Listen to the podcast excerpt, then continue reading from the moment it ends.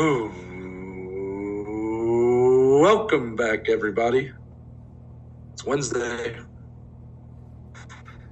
And Dominic Salee, not only are we halfway through Christmas week, but we are also here today to finish our two part recap of the year 2020 with the end of the year awards. Yes, and uh, Noah, some would say, if not all MMA fans, that this is in fact the biggest MMA award show of 2020. Yeah, I mean, getting a BAJ is just. I literally just thought of that. I love spot. it. Getting a BAJ sounds a little vulgar, but it just depends it sounds, how you take it. It sounds so suspect, but but little did they are, know it's the most prestigious you, award in MMA. If, you, are lucky enough to receive a BAJ from the two of us, we're we're children. We're, we're gonna have to work on that award name for 2021. we're children. Hey, it's the first annual. You know, we got to work out the kinks. So it's the first annual Below Average Joe's MMA Awards. And I'm not gonna lie to you guys, we have changed things up quite a bit from what our original plan was here. Even after we had hashed it out multiple times, it just wasn't going to do it justice for the year we had. Uh, and I think the finalized list of awards we have here are very well thought out and all are deserving categories. I completely agree. And I don't think we're going to go like get too ahead of ourselves here and go category by category. Like we're just gonna take it one at a time. Yeah. The people listening will learn about it as we tell them. Yes. So there are ten categories. I want to make that clear. And one of our things that we ended up doing instead of like me and Dom giving them like one honorable mention, we ended up compiling four total nominees per category. And then based off those four nominations, we collectively decided a winner. Kind of like how most award shows are done. And I will say, you and I worked well together, Noah, to come up with our combined list of nominees and subsequent winners. True. There was uh, some categories, it felt like we were just. A little tug of war, you know. Well, I was going to say some, we had like the same exact yeah. top four. Yeah. And then there was some where it was like we had zero of each other's. We had to, we had to make compromises here. Uh, yes. Um, did we shout a little bit? Did we get in some fights? Maybe. It got nasty, folks. This is why we're doing this remote. Yes, because we couldn't handle we it. I left the studio. The, the fist would be flying. Yeah. We would end up being fight of the year. but I guess before we just get into this here, I got to ask you, Dominic, any big plans for Christmas? You know, no, it's just kind of that that silver lining here of 2020, just getting as much family time in as possible, but still in the responsible way, of course, with all things 2020. So yeah, man, just seeing family, hopefully seeing some friends while I'm back at home uh, before I'm back up north with you, back into the studio. What about you? Yeah, I'll be um, actually going home after I get off work Wednesday. So when you guys are listening to this, I'll be on my way home.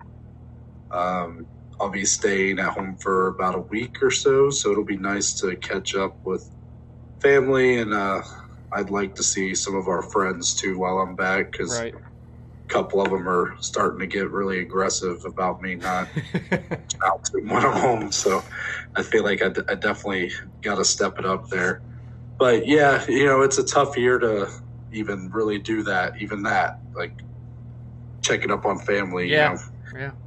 Just because, like, you know, I'm going to go see my grandmother and I'm going to have the mask on and right. like staying a distance away. It's just so bizarre, but it'll just be nice to see everybody. And yeah, I mean, I'm just, I'm ready. You know, my, my, the company I work for, you probably know this, but I'm sure I mentioned it they have a shutdown from this Wednesday through January 3rd. Right. So January I won't go back to work until January 4th, which will be my last 3 days there until I move on to greener pastures. And um yeah, I'm just excited to have like a break from work. You know, I can focus on some of this stuff a little bit more. And uh yeah, I'm just very excited for these next couple weeks. Heck yeah, man. But enough of the small talk. It's time. It's time. We really should have hired Bruce Buffer to, you know, do the it's time for the awards, but He is on a cameo. ah, we ah, we missed out. Next year, Bruce Buffer, we're coming for you, buddy. Next year. So our first category here is newcomer of the year. And just so you all have an understanding of what we're looking for in this award, newcomer of the year is someone who started their UFC career in 2020. Now, there is a slight caveat. Contender series appearances do not count towards that. But as far as the fight nights, the main card of a paper or excuse me pay-per-views fight nights you had the debut on those in 2020 so that really limits the playing field here because guys like kevin holland can't be eligible despite the fact that they really blew up this year Yeah, exactly. so this is legitimately like the prospect of the year in a way now our four nominees were brandon royval Hamzat Chimaev, Jamal Hill, and Khaos Williams. This is a murderer's row. Oh yes. Dominic, do you want to give a, a slight little drum roll? The newcomer of the year is Hamzat Chimaev. Who else could it be? Yes, I mean, did you guys really think anyone else, um, as great of a list as we had here, and even some good ones that got left off, no one quite made an impact this year in 2020 in terms of newcomers, quite like Hamzat Chimaev. I mean, the guy fought two times in nine days. He had a 13 second one punch knockout. He's been hit a combined two or three times in all three fights. I mean, what else do you need for a newcomer of the year? Yeah, and going from a guy who made his UFC debut in July to here in January is about the headline as the number 15 ranked welterweight against the number three ranked Leon Edwards. Yes. Potentially, if he wins that, he gets a title shot. Um, it is a rise like we've never seen before. Yes. I would say, you know, for a lot of the, you, know, I feel like a good comparison is Conor McGregor, but I think Conor had to work harder to get, or not work harder. That's not the right wording. I think the they strapped the rocket to Hamzat even quicker than they did with Conor. Oh, I mean, it took more than three fights for Conor to get the number three ranked guy, you know? Yeah, yeah. So, and truthfully, like the detractors will talk about the the records of his opponents. You know, he started with uh, John Phillips, who's got a pretty disgusting UFC record. I believe it's two and six now. Um, but then you had Rhys McKee, who we still stand by as being a good prospect. Unfortunately, after the Hamza fight, he did lose to Alex Morono, so he's 0 and 2 in the promotion. And then Gerald Meerschaert is 6 and 6, so kind of a 500 guy. Um, but it's not necessarily the, even the opponents. I mean, it's the way he wins these fights. Yeah, I mean, coming out unscathed, like I said, only been hit two or three times total in three fights mm-hmm. is just crazy. I mean, in that fight against GM3, Gerald Meerschaert, the first punch he threw, a straight right that just clocked Meerschaert and put him down. I mean, this guy was doing things that we had never seen before. I mean, two fights in nine days for crying out loud. It's really, we're on to something special here, I believe, with Hamzat Chimaev. I agree, and it's just so like refreshing to just see someone be able to make that kind of statement in s- such a short amount of time. It's he really encapsulates what 2020 was all about for the UFC, and mm. I, I think that's there's no more deserving representative of this category than that. And the fact that now he's legitimately looked at as like a title contender, especially if he wins, Yeah. he'll probably be next. Yeah, I mean, and, and, and think about if he would have ended up getting that Leon fight last week, you know, and finishing or potentially finishing 4 and 0 with a ranked opponent on his resume, like he would have been a strong contender for fighter of the year if it would have if he would have gotten that fourth fight in. And it's crazy that this guy literally has had 9 total fights and just started in the UFC in July. Crazy. Yeah. 100%. And then the Gerald Meerschaert fight was looked at as his step up, his big test, right? Yeah. And it was the UFC decided the UFC decided to put even more pressure on him by trying to book him against Demian Maia for a couple weeks after. Yeah, yeah. So the pressure was on because everybody's like, "Why are they overlooking Meerschaert? Like, you know, he's he's a guy, he can win this." And then Hamza came out and knocked him out with the very first punch of the fight. Yeah, just insanity. So uh, a true, just there couldn't have been another choice here. Oh no, but not at all. To touch on some of our other nominees here, I think we'll start with probably. You want to start with Royval. Of course, Raw Dog. Yeah, so Brandon Royval came under came on my radar in his very first performance. He stepped in on short notice uh, over the summer to uh, fight Tim Elliott, a guy who's been fighting some of the best in his flyweight division for years now. He gave Mighty Mouse one of his toughest title defenses back at the TUF finale way back in like 2016. So a guy, a, a true veteran of this division, a guy who's been tested with some of the best, and they put on a great fight. And Royval was able to get that win, uh, finish them even, and then you saw in the post-fight interview, he started to break down and cry because. Mm-hmm he didn't feel like his performance was good enough to get that bonus and he was going to have to go work his day job the next day didn't get a performance bonus, but he did get fight of the night bonus. So he was able to transition full time into fighting. So he is immediately on my radar. I'm like, I'm rooting for this guy. Yeah. I think this guy's got like a star factor that for this flyweight division, you know. And then he gets paired up with Kai Kara-France, a top ten. Kai Kara-France could be a future flyweight champion. I really like Kai Kara-France too. Mm-hmm.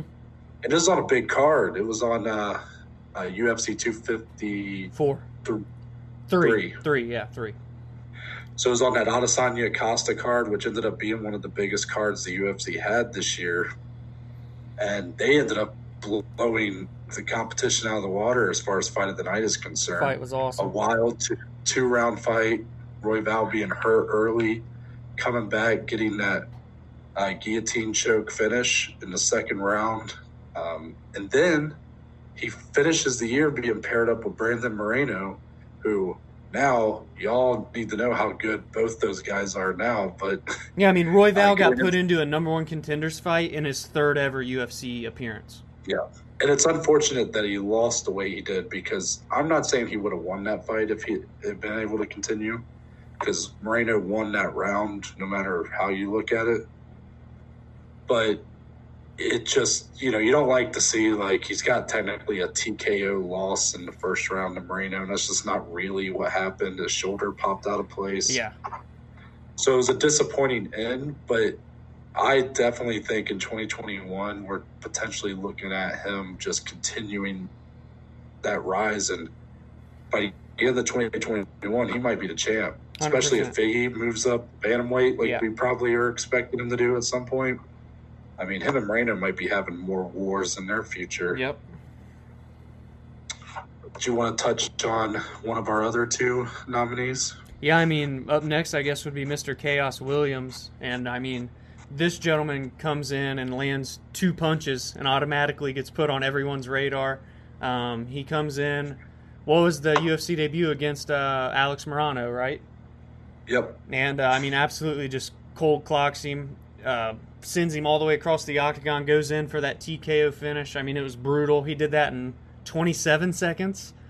Then just you know a little bit later gets paired up with uh, 11 and one uh, Alhassan, who had never been finished. His one loss was via decision, and uh, comes in, and well, I think it was 30 seconds on the dot, and literally one right hand just put Alhassan to sleep. Absolutely brutal one punch KO. Uh, knockout of the night or performance of the night, I guess is what it is now. Was the Morono a performance bonus?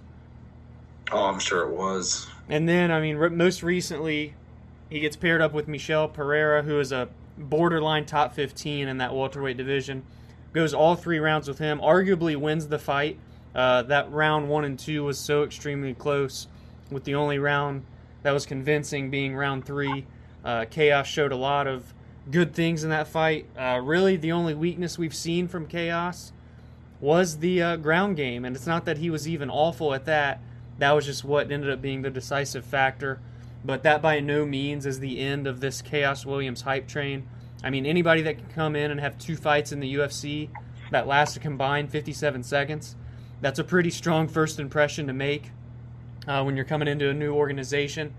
So, uh, I mean, Khaos is on our radar uh, going into 2021, no less with this loss that he's coming off of last weekend. And uh, I think we even see another brutal knockout from Mr. Khaos Williams coming up next year. I couldn't have said it better myself. I mean, really, Khaos Williams was just another guy in this list. When you look at really our four guys here, I mean, three of them especially, just all debuting in the, the half after the halfway point of 2020 and being able to make such a statement like they did. Um, Khaos is another guy that definitely benefited from like being able to stay active. And those two highlight reel knockouts, you know, regardless of what happened in the Gerald in the fight he had with uh, Michel Pereira, like that fight, for all we knew, Khaos Williams could have been dominated in that fight. Right. He could have been slapped early.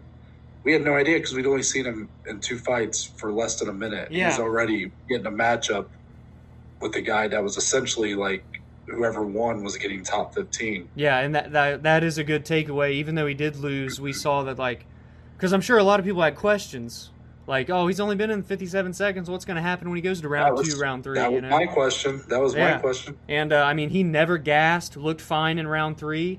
Um, and really, like we said, that was the only round that was a convincing round, and it was just because of those takedowns. But he was by no means gassed. I mean, he was in the fight all the way to the final bell. And then our last nominee here was Jamal Hill in the light heavyweight division. Jamal Hill is, in my eyes, he's a future light heavyweight contender for Yeah. sure. And then this is, of course, Um, is our contender series alumni on the list. Yeah, so he debuted in 2019, technically, on the Contender Series. But again, he didn't actually debut with under that UFC promotion, the the fight nights, the pay per views until 2020. And I mean, really, he's a guy that out of these four, he had the least like. Even though by the end of the year he was probably the least talked about of these four guys. Oh yeah, hundred percent. But in my eyes, in my eyes, he has the highest ceiling of all four of them potentially, besides Hamzat. hmm Yeah, I mean, he really flew Yes. under the radar until that OSP uh, knockout. Yeah, and, and the way he dominated Ovince St. Preux, say what you will about OSP. I know he's had some tough fights where he's gotten, whether it be brutally knocked out or just, you know, hasn't always put on like greatest of performances. You know, he's been beat a few times in the UFC, but he's a damn good fighter, even at his age. Oh, 100 And percent. for If you can beat a Jamal guy like OSP, you're for real. and for a guy like Jamal Hill, who is still so young in the sport and so, you know, new to it in a lot of ways, especially at this high of a level, to just come in and just basically piece him apart, you know, for two rounds before ultimately finishing him on his feet. I mean, you just don't see that all the time, man. And he's he's got the personality, he's got that that laid back charisma that I think is going to really carry him a long way. And I'm very excited to see what's next for him. Oh yeah, I mean, this guy, like you said, very high ceiling, if not the second highest outside of Hamzat, and that's just because Hamzat has looked untouchable. But Jamal Hill is undefeated. I believe he's also nine and zero, just like Hamza, or seven and zero, something like that. Undefeated nonetheless. And as we always say in every episode, uh, undefeated for a reason, no matter what the level of competition is. And the same goes here for Jamal Hill. Can't wait to see him get potentially a top ten opponent coming into 2021. Yeah, completely agree. Now, Dominic, did you want to lay out our next category? Yeah, so our next two kind of will seamlessly flow together here. Um, we've got our very fun awards. We've got our submission of the year, and then right after that, we got our KO of the year. Of course, we're going to start with submission. Not the submissions are worse than KOs. They just, you know, the knockout has that that little extra oomph to it. So we're gonna start Yeah. with submission of the year here. Um, I'm trying to find it on our big Google Doc here. Here it is. So for submission of the year, the below average Joes uh, nominees are Khabib Nurmagomedov uh, with the triangle choke over Justin Gaethje. We've got Jimmy Flick who just got that flying triangle. Uh, flying, that's the key word there. A flying triangle. This man jumped in the air and got a triangle choke. That was just last week. We've also got the Ariane Lipski knee bar that made me feel like I tore my ACL just watching the fight. And then last at number four on our nominees was Deiveson Figueiredo with the brutal rear naked choke finish over Joseph Benavidez. And Noah, I guess this leads us into who's our submission of the year winner. Hmm. Who could it be? I'll, I'll go with. Uh, I'll let you do it. So I'm going to go. And the winner is Khabib Nurmagomedov. the Eagle Soars at the Below Average Yes, Joe's. MMA Award Show, ladies and gentlemen.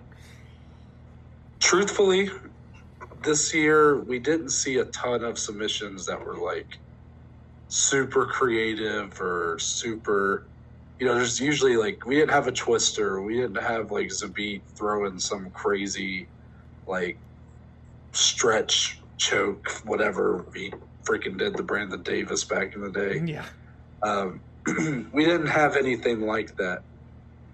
But what you had here with Khabib, it was definitely the giving him this was easy for me because of the just the nature of the fight he was in. Yeah, a lot of that main factors. event- that main event against his toughest opponent in the fight that could potentially be his last fight of his career, but at Mhm. least the, the ability to stay undefeated regardless of if he ever comes back.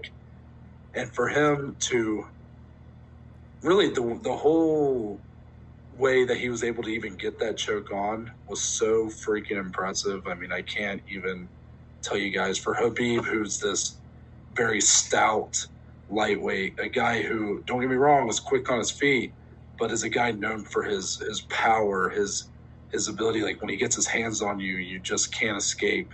And for him to just look so elusive and able to just seamlessly throw on that choke, and it was over. I mean, Khabib's grappling that entire fight was unbelievable. I mean, he had an armbar locked in in round one. Then he immediately gets Justin to the ground in round two, um, and and literally could have went anywhere. Like he could have done an armbar, could have done a rear naked, and he purposely wanted to do a triangle choke because we hadn't seen that from him in the uh, UFC. I mean, it was He crazy. said, he said it was his dad's favorite choke as Yeah. well. I mean, really unbelievable. Said he even chose to do that choke as well because he knew Justin wouldn't tap, and if he did an armbar, he would have broke Justin's arm, and he didn't want to do that. Listen, Khabib is really just next level at, at all uh, all aspects of MMA, and he showed it even more here with this submission victory, the triangle choke over Justin Gaethje to retain the title, retain that perfect 29 0 record. I mean, what more can you even say about Khabib? Yeah, and for some of these other nominees we had, Jimmy Flick being a late contender here, a guy who just a week ago, not even at this point, for uh, for when you're listening to this, it was really like four days ago. Yeah. Uh, getting that flying triangle choke, you know, it was the third ever in Yeah. UFC history, and it, it came out of nowhere again. And the moment he synced that thing in, it was You just over. knew. Yeah, exactly. Um, Ariane Lipski, man, talk about bru- these next two. Brutality is like the takeaway here. I need an ice pack for my knee just thinking about this one. You know, with the women, um, there's always going to be this little stigma about like, oh, women fighting, like they just kind of have a little spar and then they're done. But no, these women go after it, and Lipski showed that better than most this year with the fact that as soon as she just was had the top position, had her back facing um, her opponent. Lu- It was Luana Carolina, I believe is her name, hmm um, or Carolina. So able to just get that knee bar, and you saw the knee bend in the opposite direction that it's supposed to, I mean, it was so brutal, and you saw her opponent yell out in pain as she's tapping. Yeah. I mean, talk about a brutal submission. You just don't see those a ton, especially in those women's divisions. You just don't see those kind of brutal submissions. Right. And it, it was very much on that card. It was like when I sat there and I was like, holy shit. Like it was just a big holy shit moment. And I, that's going to lead me into our last nominee. Talk of the fight we have talked about the most on this podcast. How could we not put Deiveson Figueiredo's rear naked choke against Joseph Benavidez? I mean, about from start to brutality. I mean, finish, this fight was just brutal, and for it to finish this way, I mean it. It was scary. Literally one of those moments where I was watching a fight and was like genuinely concerned for one of the fighters' health. That's how crazy it was. that's that was enough to put it on here. And if you just look at it from the actual submission itself, Benavidez's body was completely torqued in different directions. I mean, his eyes were rolling back in his head. It was disgusting. It was, in hindsight, now that we know that Benavidez is okay and good, like, pretty freaking sick, man. I mean, that's that's like top top level shit. And uh, so, but when I was watching it, terrified me. I Oh, sat yeah. there, I was, I felt shaken. I felt like I just watched someone get murdered or something, and that that that was reason enough to put it on here. Is a rear rear naked choke's a very common submission, but these factors play a part. Yeah, and You know, he really had that neck cranked. It was almost like a, a version of like a rear naked mixed with a neck crank. I mean, it was over his face. I mean, it was just yeah, it was all kinds of nasty. Mhm.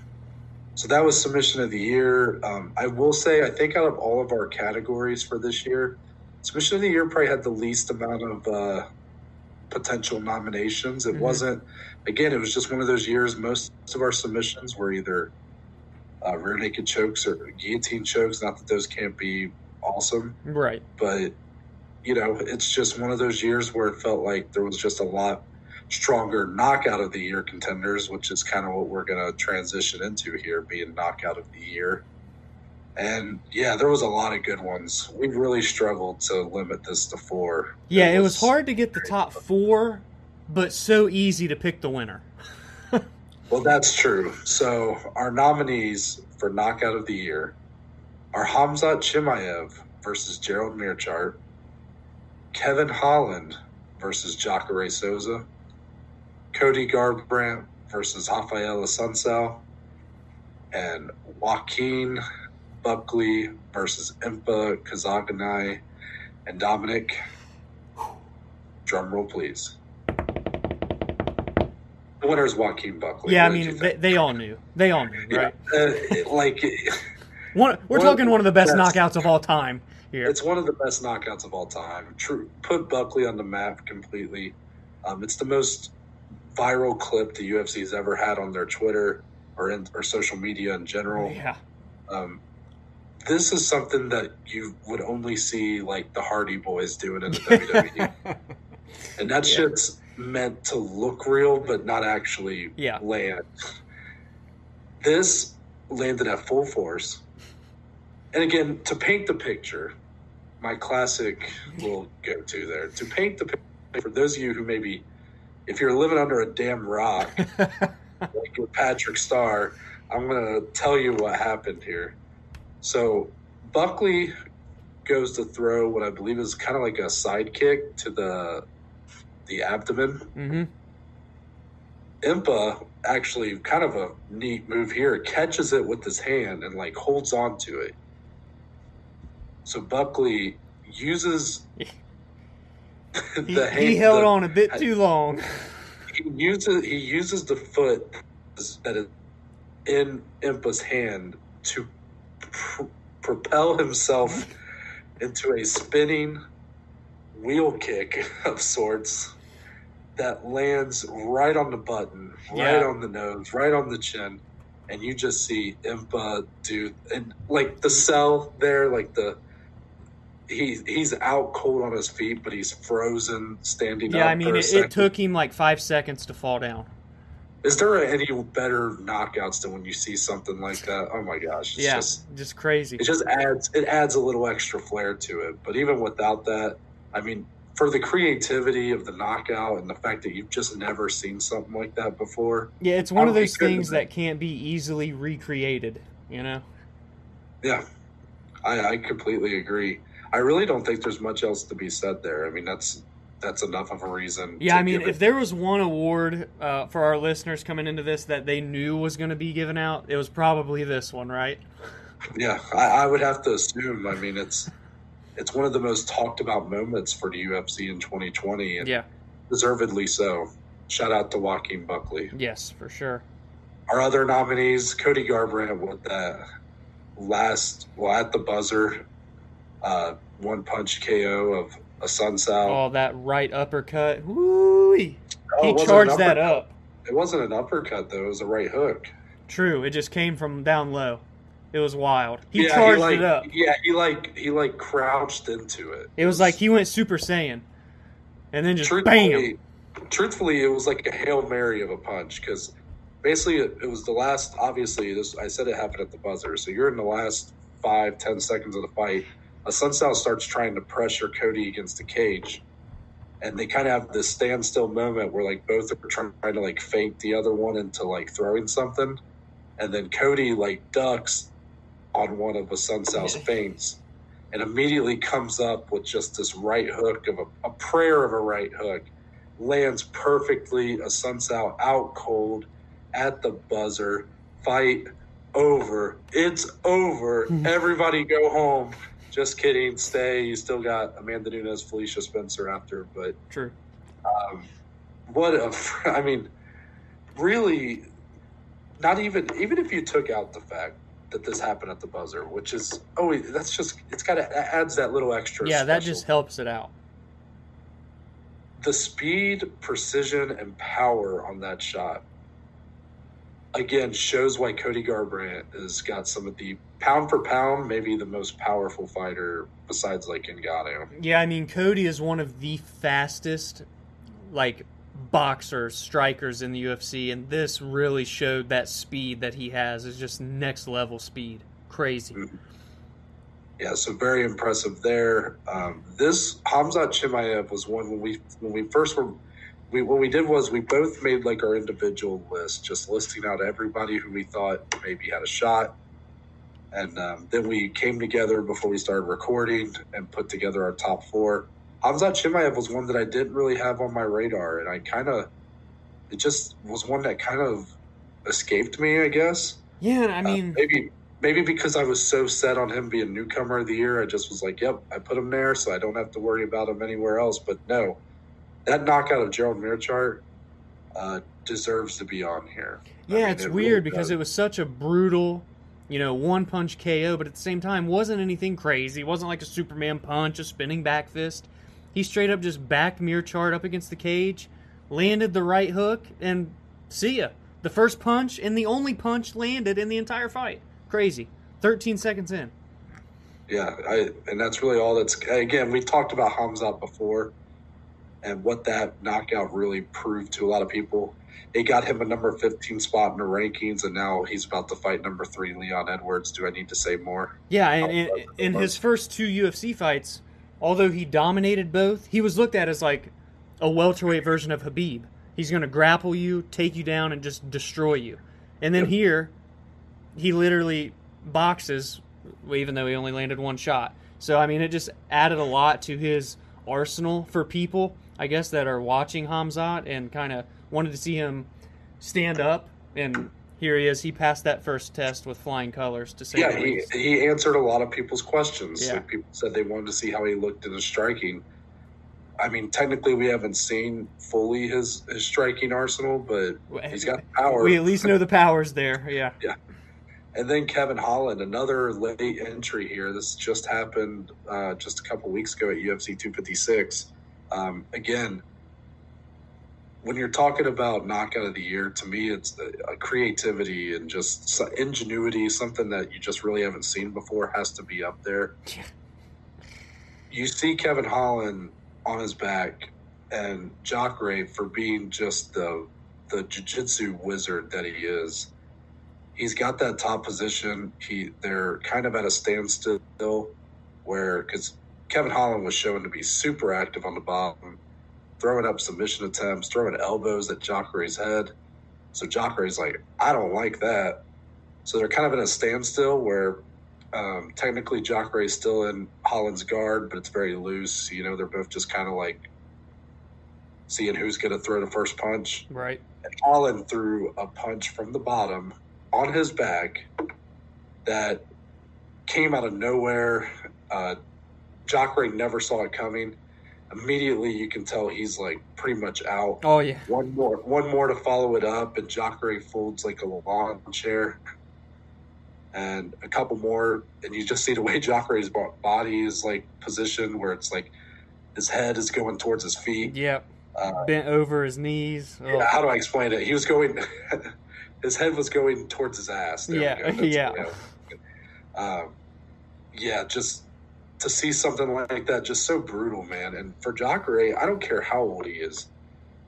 You know, he's only been knocked out, I think, one other time in his career. Yeah, I mean, no I'm one sure expects was to. by- pretty sure it was uh, Gegard Mousasi who knocked him out. Yeah, and I mean, no one expects to be knocked out from the bottom. I mean, how often do we realistically see that? You know, outside of you know the man, the myth, the legend, Niko Price having done it twice, we really don't see it often. And this one was just a completely different scenario than what Nico did. I mean, Holland was literally just straight up chilling, was talking trash and back and forth with Jacare. Then all of a sudden, you see this right hook, and you're like, wait, he just did something, and then just pounced on Jacare. I mean, it was wild, uh, absolutely wild.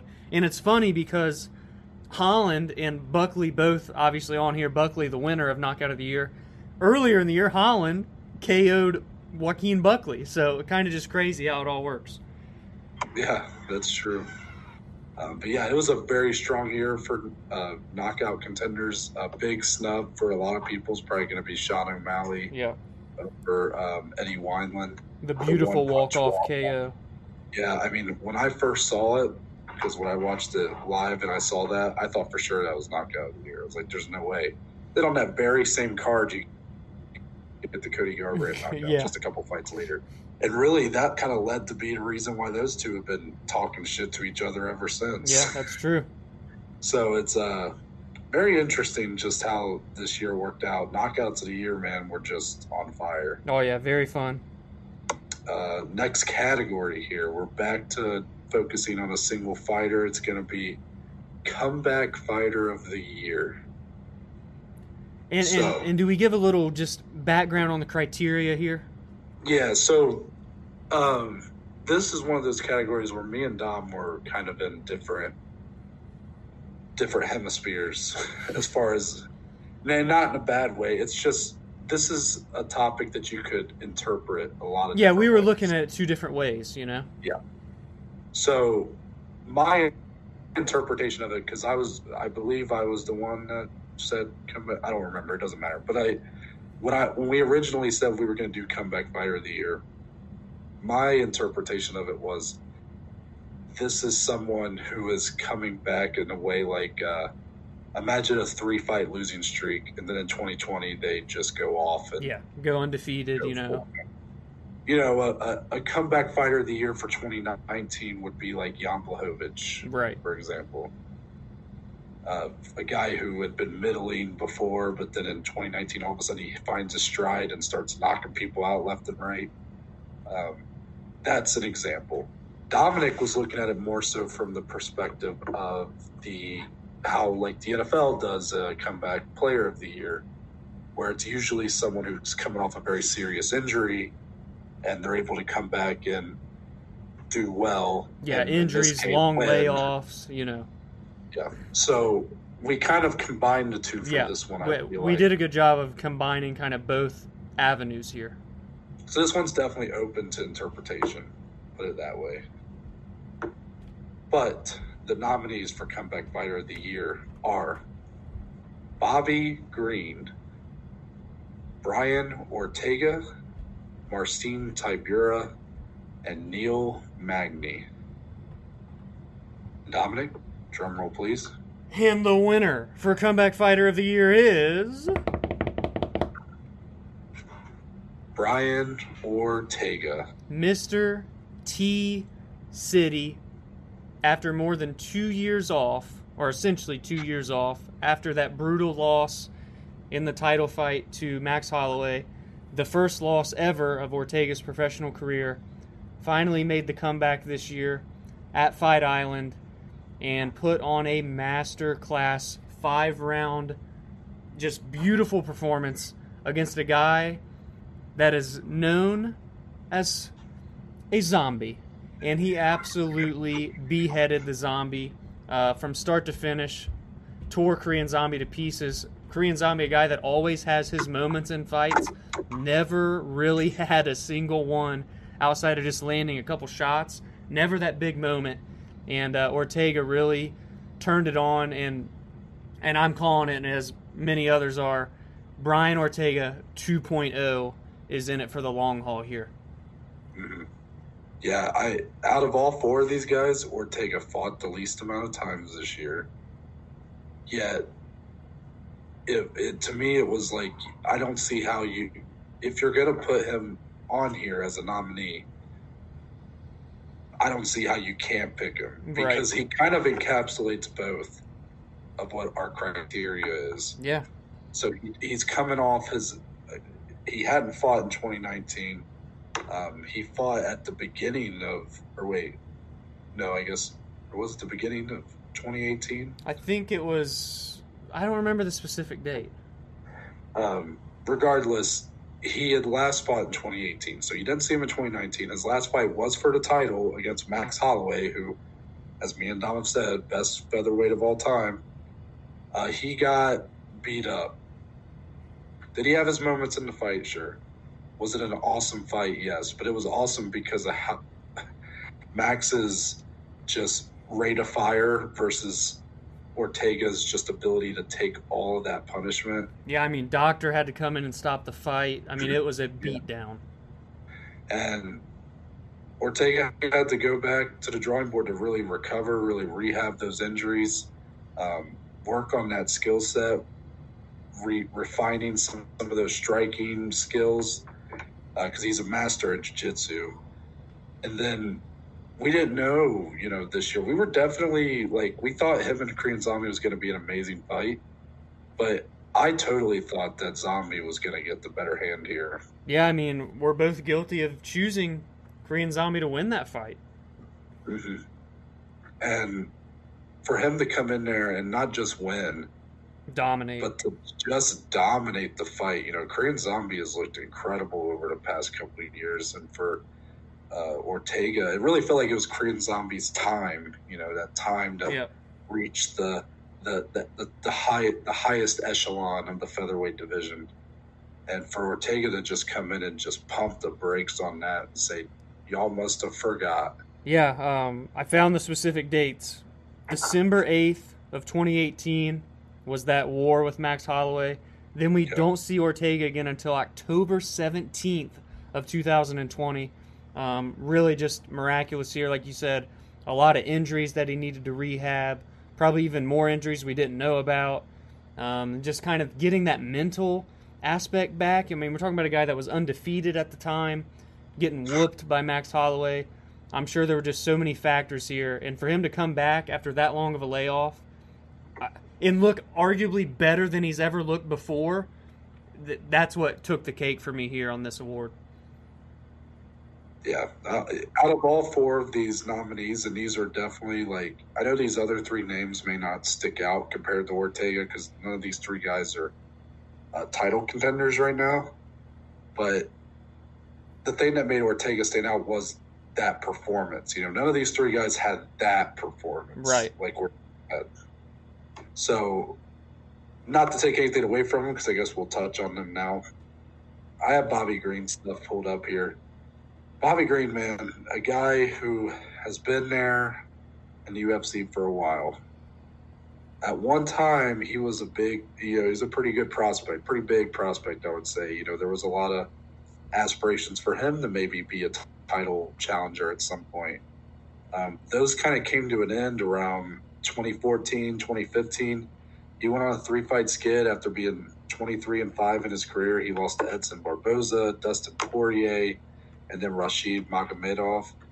and then he even had a draw with Lando Vannata after that. Um, at some point, he even retired from the sport. Uh, then he came back, and he's kind of been, you know, trading wins and all. He beat Erik Koch, then he lost to Drakkar Klose and Francisco Trinaldo.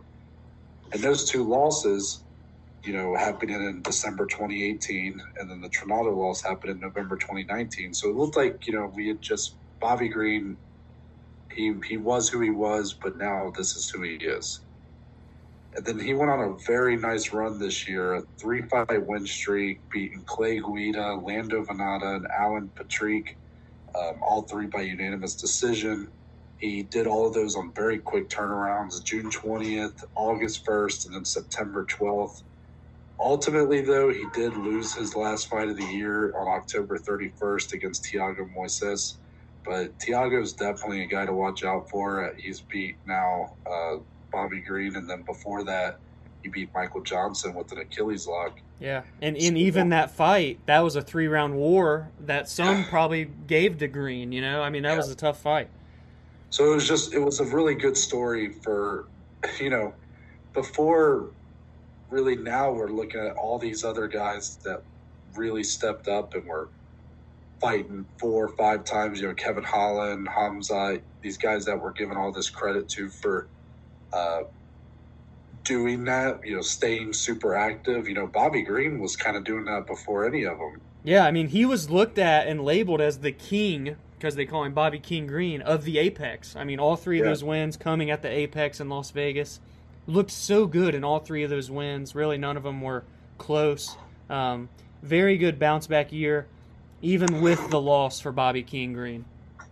Yeah, so it was just a really nice story. We were rooting for him hard every step of the way. We still are.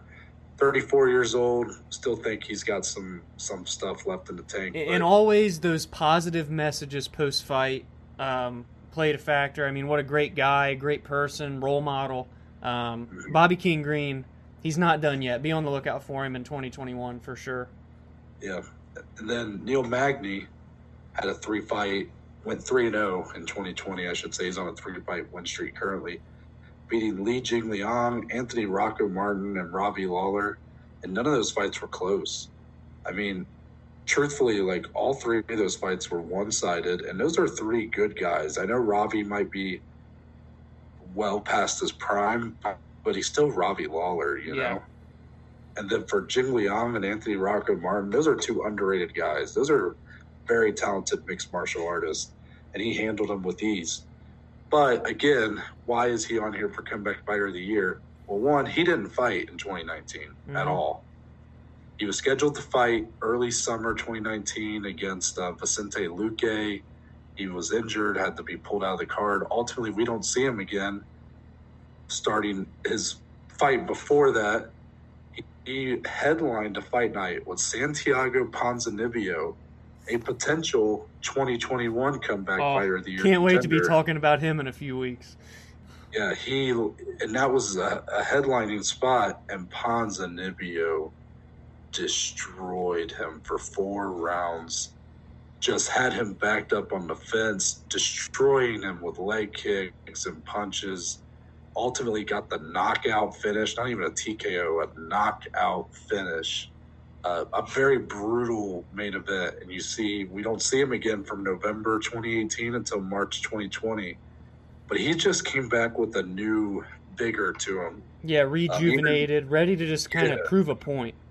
He's claimed back that kind of top 10 spot of his, and uh, he's even been calling for matchups with guys like Hamza Chimaev. He really wanted to be the guy yeah. instead of Leon Edward, going to welcome Hamza to that top 10 that's not the direction they went. But I think it speaks to the confidence that this guy has right now and the year he had as a whole. Where honestly, going into 2020, I hadn't thought of Neil Magny in over a year at that point. Mm-hmm. He was look. He's kind of old news. I mean, sure, he's really not had a ton of losses in his UFC career, and they're pretty. You know, it's not like he was on a losing streak. But that Ponzinibbio loss was so brutal that, right. and then you didn't see him at all the next year. You just didn't think maybe he was ever going to be quite the same, but he's showing that he might even be better now. So, I mean, definitely worthy of being in this top four. Oh yeah. And this one was probably the biggest surprise. Marcin Tybura, a name that might actually ring a bell for some of you if you watched the fight night on Saturday, because he is the man that TKO'd Greg Hardy. Tybura went 4 and 0 in 2020.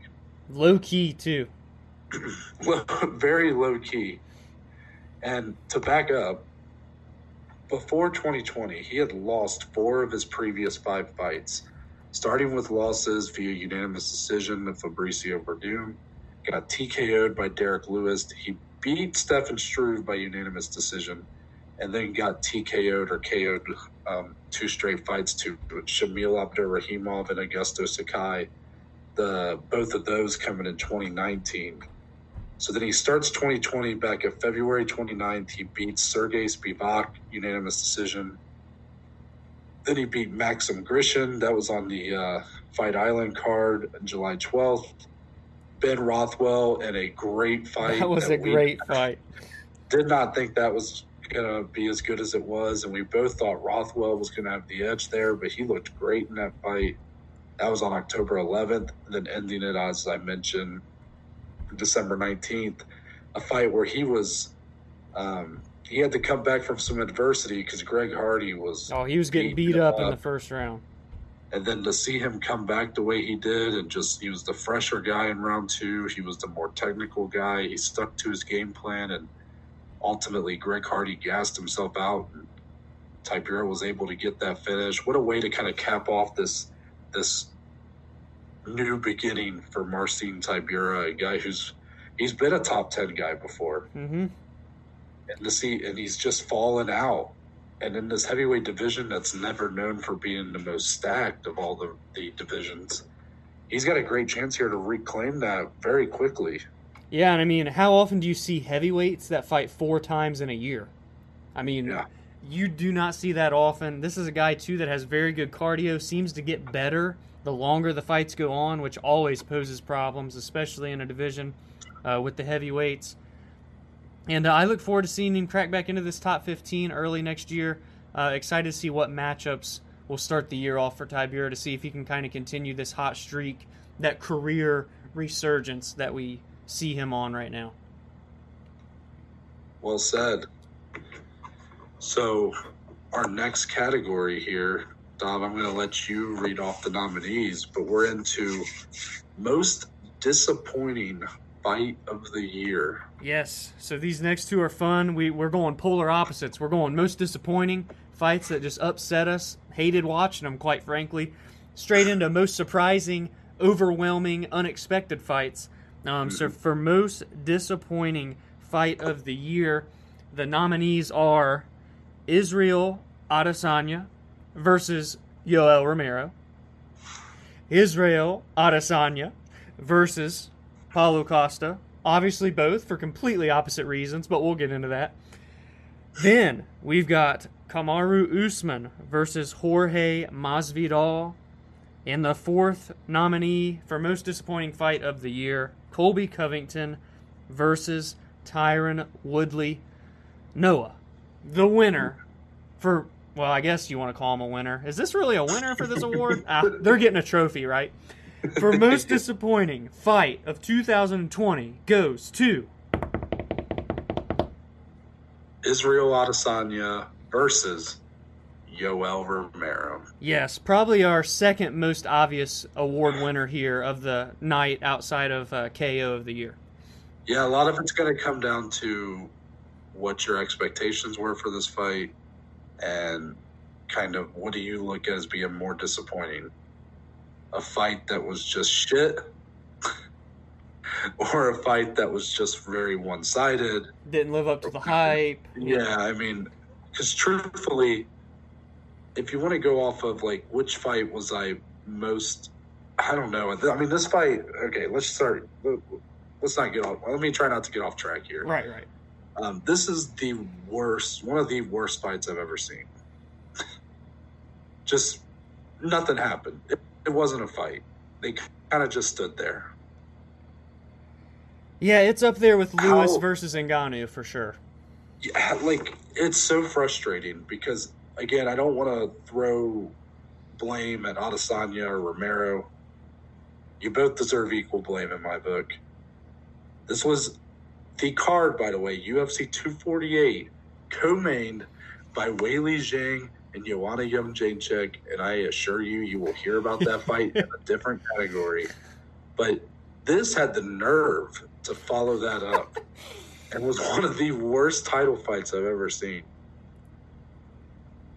Israel Adesanya is kind of the guy right now that could be one of the the next all time greats. Yeah, twenty and zero, undefeated.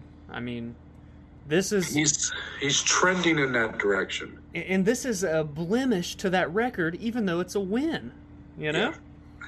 this fight was so bad that the UFC sent Yoel Romero to Bellator. Oh, oh, oh. But wow! I love, you. I love you. I love you, yeah. Yoel. So don't. Savages. no, I.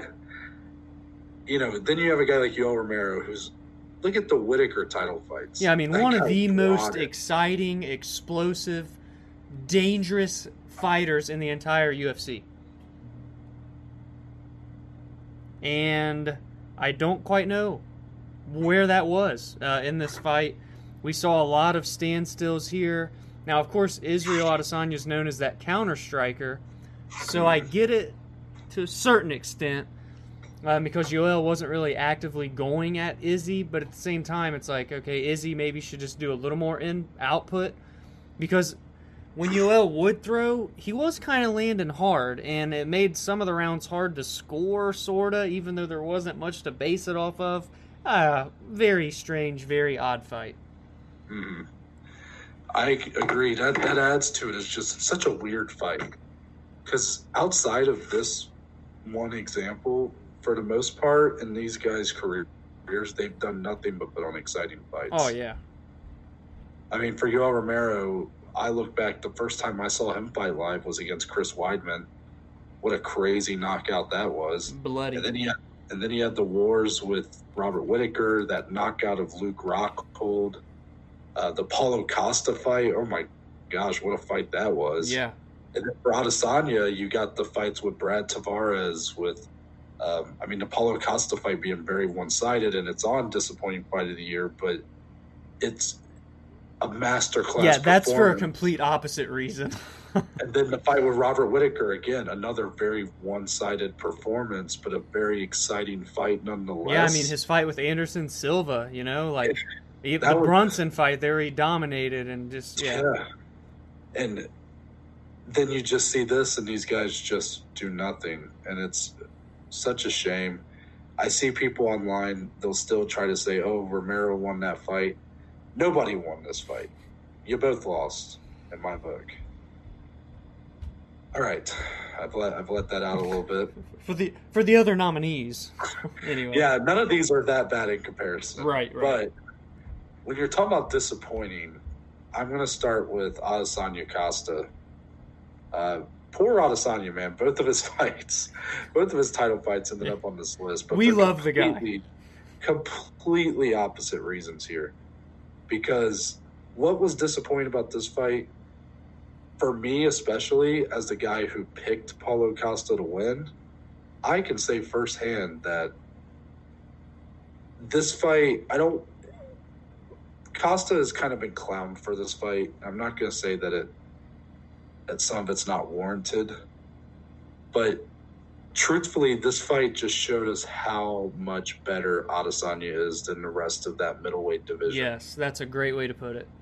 And I think that while it's great that you see a guy like Adesanya who can just dominate, this fight was looking on paper to be a potential fight of the year and then Costa just could never find the range, could never pick his shots. He was pretty much uh, like a deer in headlights for the entire two rounds.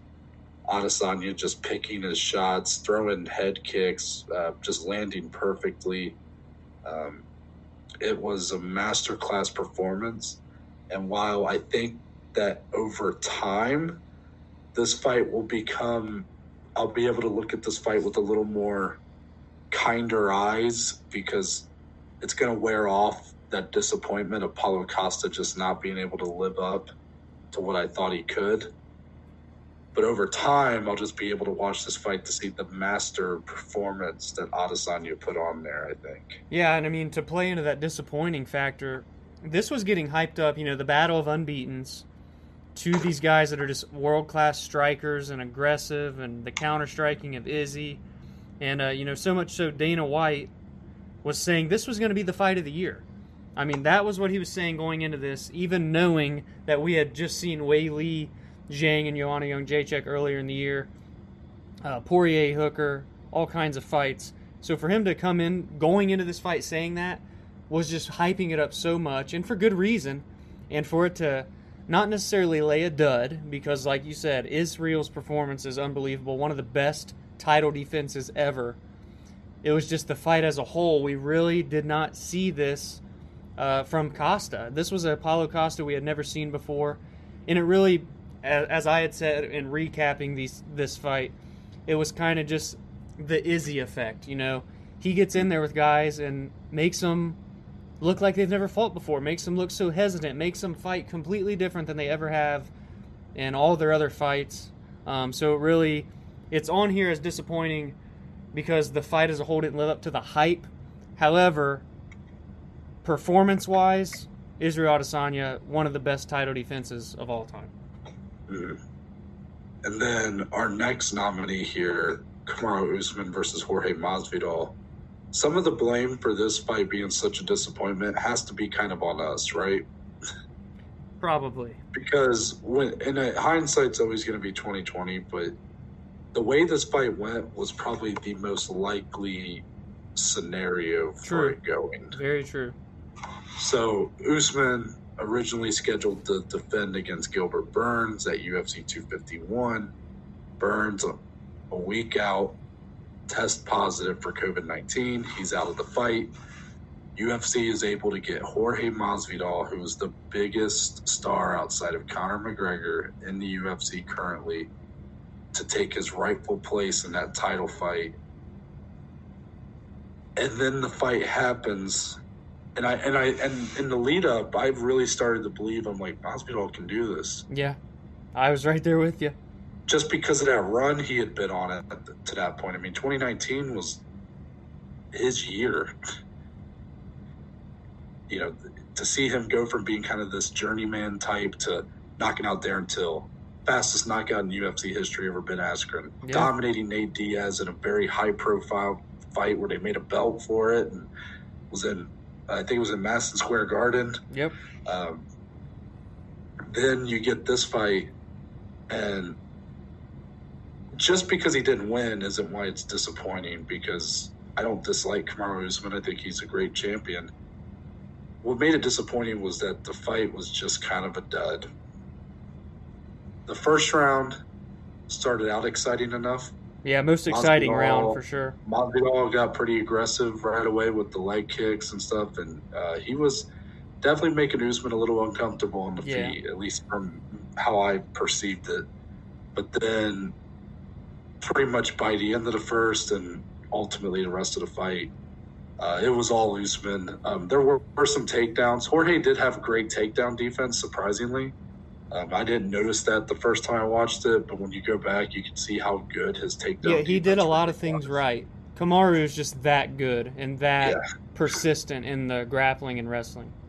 But the majority of this fight was spent in the clinch and foot stomps by Usman, and it just wasn't a very aesthetically pleasing fight to watch. A very dominant performance for Usman, and over the big, biggest star in the company besides McGregor. It's a, you know, a great notch in his belt, right? But um, he didn't walk away from this fight with any new fans, I don't think, and that's disappointing because I do really like Usman. I think he's so talented. You know, that fight with Colby Covington was arguably fight of the year for 2019. Yeah, and um, so he's very capable of having that kind of a performance, but he had a very smart game plan. He stuck to his strengths. Masvidal, being on six days' notice, was not nearly as conditioned as he normally is. He got tired. He gassed out. Um, it was the most likely scenario that fight would go, but I think that's why it was so disappointing because you had seen Masvidal be able to kind of play off. He always seemed to like rise above those expectations in his previous three or four fights. Yep. So that was why that was on there. Did you want to touch on that one at all? No, I mean you really hit it from every angle there. Um, it was really the most hyped up fight of the entire year you know, outside of Conor and Cowboy at the beginning, which seems like it was eight years ago at, at this point. But, uh, you know, with Jorge being the massive star he is, I think there was a lot of um, unintentional pressure, I guess, by people just because of his name value and stuff. But when you really break this fight down, even if they had training camps, I mean, you're kind of going into this thinking Kamaru probably has the advantages because of that elite level wrestling. So, you know, counter that with only six days' notice for Masvidal here. And, and you know, you got to look at it the other way, too. Um, Usman was training for Burns, a completely different fighter from Masvidal, so he took this fight on six days' notice as well. Uh, and he did what he had to do to get the win. Again, somewhat lackluster with a very few good moments. But um, again, for they all had kind of have differing reasons to be nominated for most disappointing fight, and that's what it is for Usman versus Masvidal. Mm-hmm. And our last one, Colby Covington, Tyron Woodley. I originally didn't think of this one right off the bat. The other three were like the three obvious ones to me. But this one might be just the biggest uh, missed opportunity yeah. for sure the UFC's had in a long time. Tyron Woodley was never a very popular champion and I'm not gonna pretend like I was even the biggest fan of him. But he was a dominant champion. Yes, he was. Yeah. And then you get this young punk Colby Covington. I'm just calling him a punk, but I mean the dude's great. He's the the persona, though. Yeah, he's he's playing up that character. He does the the MAGA character, the the Trump supporter. You, you know, telling Brazilians that they yeah. all stink and their country shit and um, you know, he's, he's he, he's the very, heel, right? I mean, if we're putting this in WWE yeah. terms, quite simply to put it, he he's the heel of the entire UFC, so, really. Truthfully, this rivalry had all the makings of being like a. I think it even had the potential when when Woodley was at his peak. You know, right before that Darren Till title defense. Yep. You know, right in there. That was I mean, the Darren Till win was really his peak, but yeah. that's showing you that's where he peaked as champion during this time frame. Colby Covington at the basically the probably the most he ever was really acknowledged during his like the shtick he does. Like at that time, he had definitely made a name for himself, and people were taking notice because not only was he talking that shit, he was backing he was, up. He was backing it up at the same time. So then that rivalry, in my opinion, could have truly been on the level of like Anderson Silva, Chael Sonnen. Yeah, yeah. And not because Colby's the best trash talker in the world and Tyron Woodley surely has said his fair share of cringy shit, but because when you have a guy like Colby Covington, this white, clean cut, good looking guy who plays into that MAGA character plays into some of those racial undertones. You know, the like I said, he telling Brazilians that their country shit, they smell whatever, they're all filthy animals, whatever he said.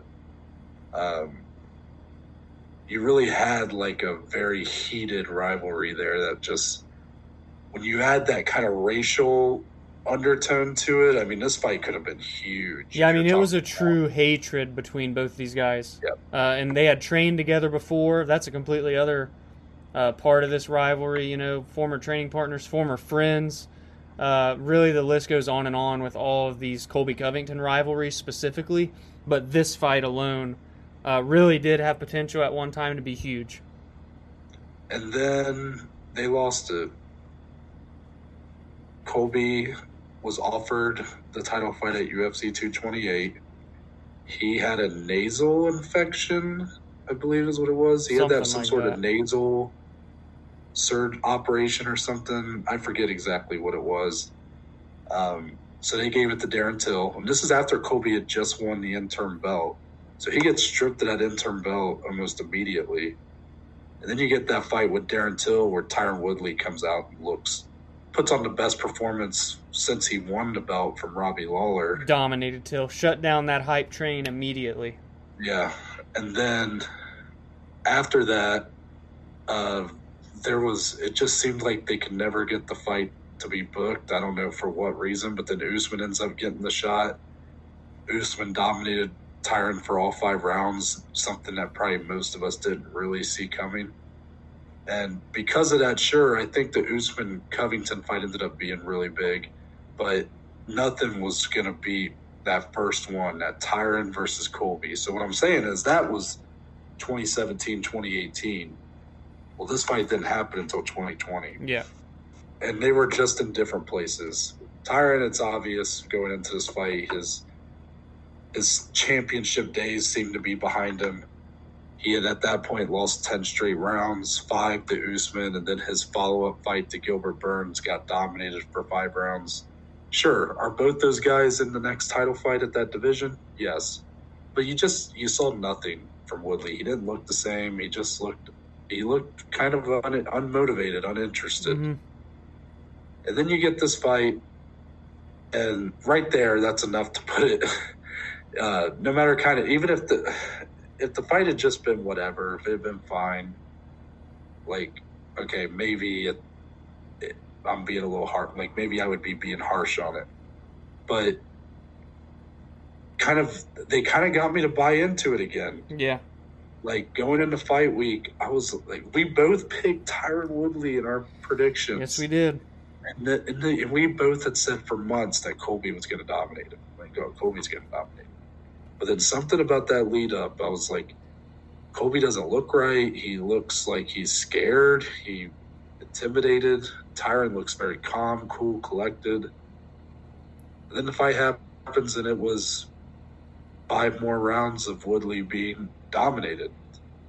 And then ultimately, the fight was ended via TKO, technically, because um, Tyron broke a rib, I believe. Yeah, yeah. Very, very gruesome injury. Yeah, it's a very lackluster ending to a fight that really wasn't great, but it was kind of what it, it was what Burns versus Woodley was. It was what Usman versus Woodley was.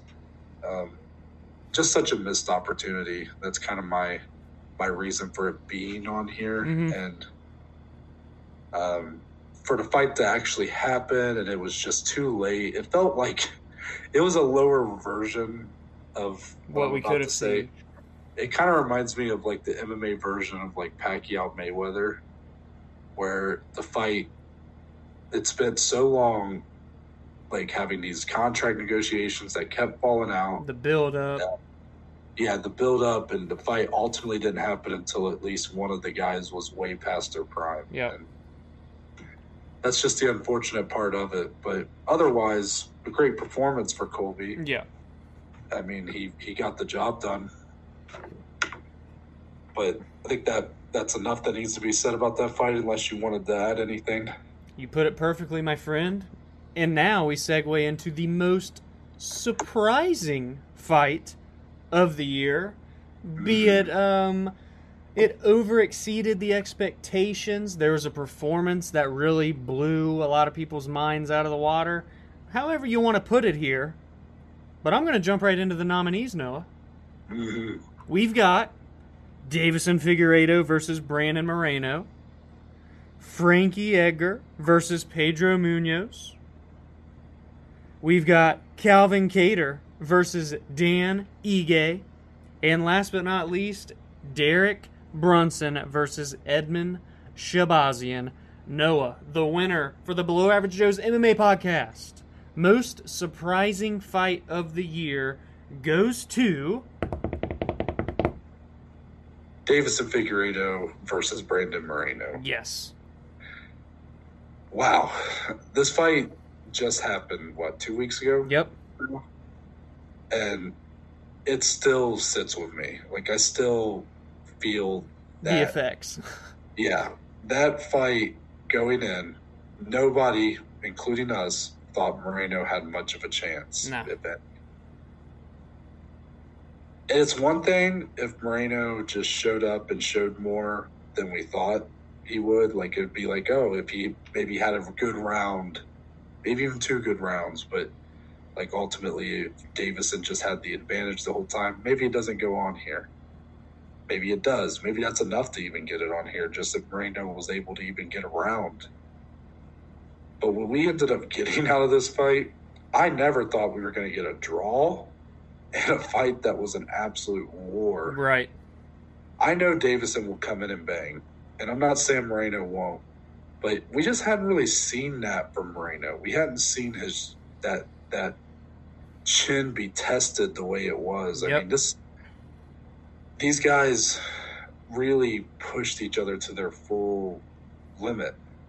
Obviously, Deiveson looked like he was in more pain than Moreno was at the end of the fight. And let's be honest, Deiveson was hitting Moreno with uh, hammers. I mean, fists. Moreno was just eating Figgy's punches for dinner. I mean, it was crazy.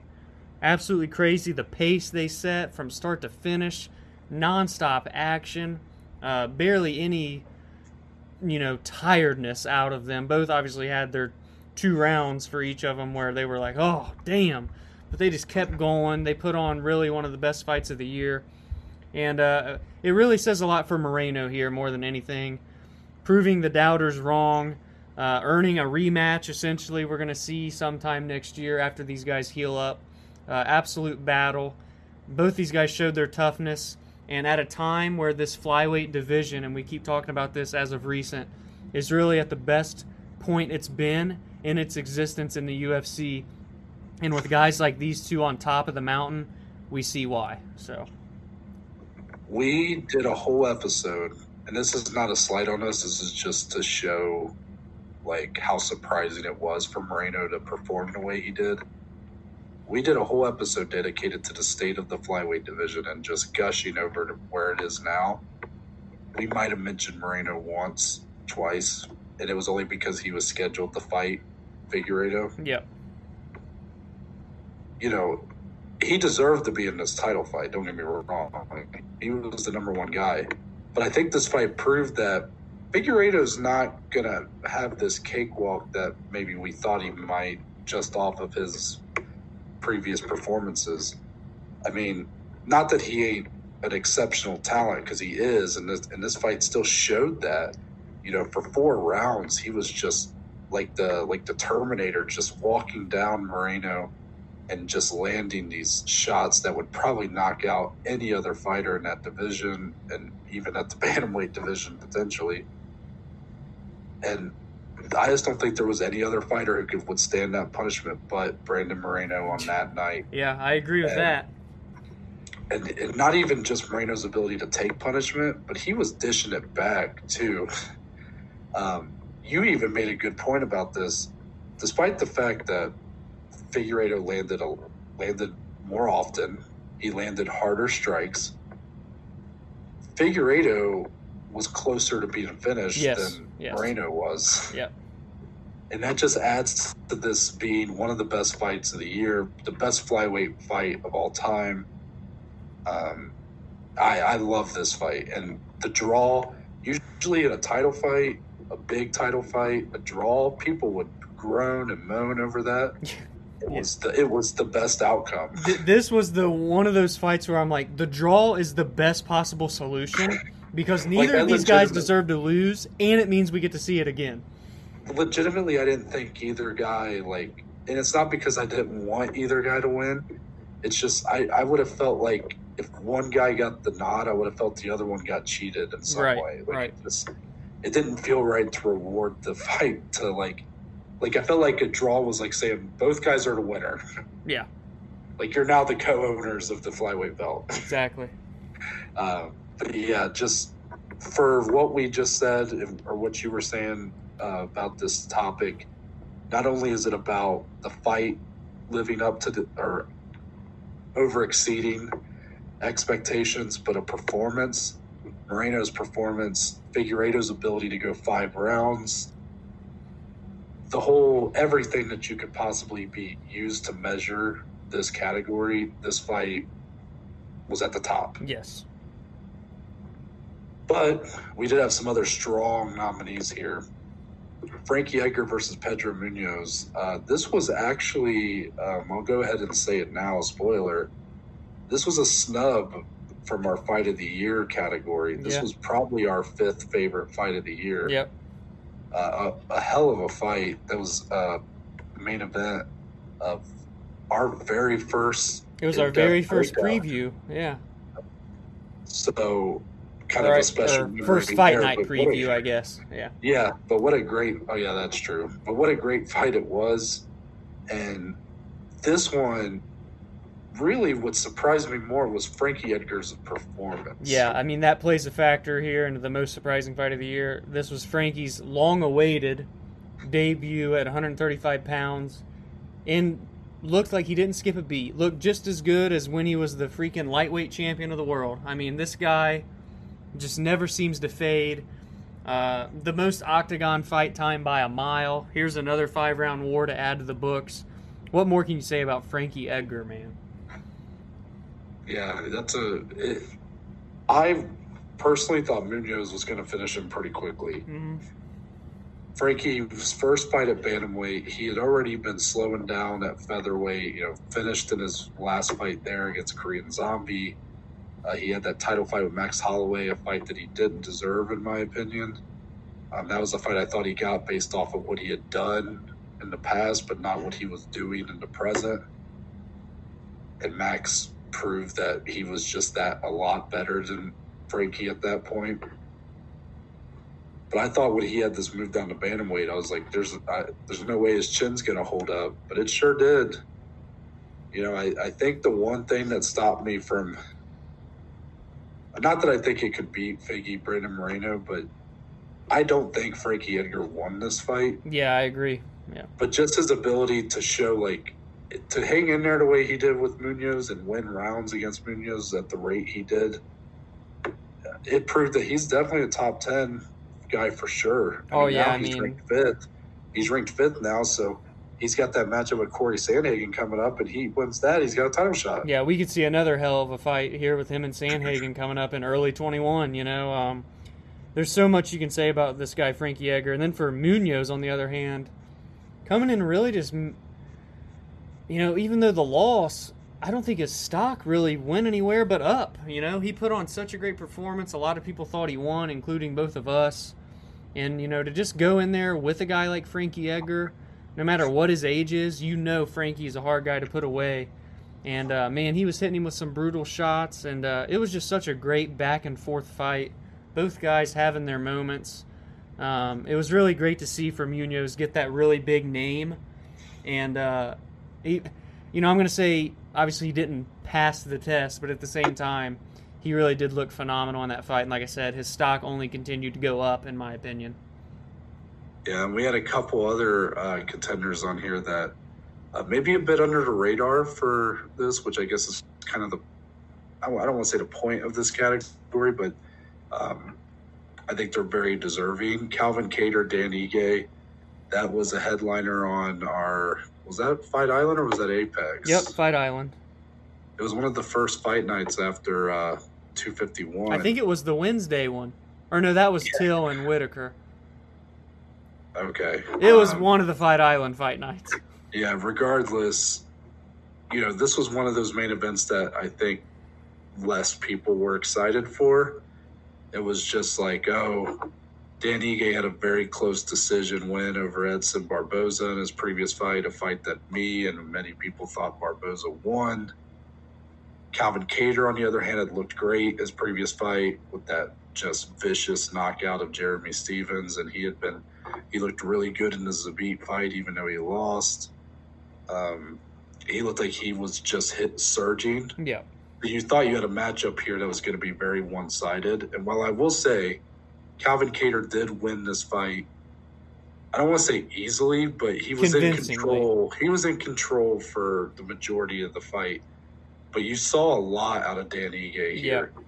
And his ability to hang with a guy like Kattar for five rounds and even even when he was kind of at his lowest points in the fight, like those points where he was like where Kattar was really light, laying it on him, Ige was still showing that heart and that determination to fight back and even land his own combinations, his own shots. So um, definitely a guy that can't be, you know, defeated mentally. Right. And a lot of fighters always say like that mental game is kind of what'll make you lose first before the physical. Um, and it was just a great fight, honestly. Like Yeah, it's kind of under the rate. It's definitely we've had we've been blessed with some really good fight night headliners this year. Yeah. Um, truly, like in comparison to some other years, like just some absolute fantastic fights headlining these cards. This is one that kind of again falls under the radar, but it was a great fight. I really enjoyed watching it. Yeah, I mean, it over exceeded the expectations, you know, Mhm. hence the surprising factor. It really was an incredible five round war. Uh, two guys just giving it their all. And uh, again, another fight where both guys' stocks go up, even though there was a loser. For Ige, you know, he, he still is plenty deserving to be right where he is in those rankings, and he showed it here in this fight. And for Kattar, obviously starting off 2021 with a main event over Max Holloway, hello. You know, both these guys moving in the right direction after that fight. And then our last nominee was Derek Brunson versus Edmund Shahbazyan. I'm very happy that I could put this fight somewhere on our 2020. Or- Yeah. yeah like i felt like this fight not enough people have talked about it you know i was even when we were going over some stuff before i was even talking about derek brunson for potentially performance of the year yeah. uh, not necessarily as a winner but as more of a nominee um, this fight with edmund shahbazyan shahbazyan very young very talented prospect but a guy who looked like he was the future you know, he just he looked incredible. He had the the backing of the UFC. Ronda Rousey's his manager. He's the next guy out of that Edmund Tarverdyan um, camp. Yeah, he was undefeated. hmm And he had looked this. incredible. Yeah. And you got a guy like Derek Brunson who's kind of been that gatekeeper for a, a time now. You know, you've seen some of the guys like Israel Adesanya. That was like his first Yeah. big test, and he finished Brunson pretty easily. So it kind of looked like that was what this fight was set up to be. Uh, Brunson said, "Hold my beer," Yes, he did. and I'll let you continue from there. But just an, an excellent performance from Brunson, showing that that veteran um, quality that he possesses at this point in his career, and able to just kind of turn back the clock in a way, and even show some explosiveness that maybe uh, we hadn't seen from him in a few years, and Yeah. he just looked like he was had he looked very re-energized in the octagon. It was really that veteran expertise here that played such a factor. Brunson's been in there with the best of them. And, uh, you know, Edmund, it was just too quick of a push. He really got dominated for three rounds before getting finished in the third.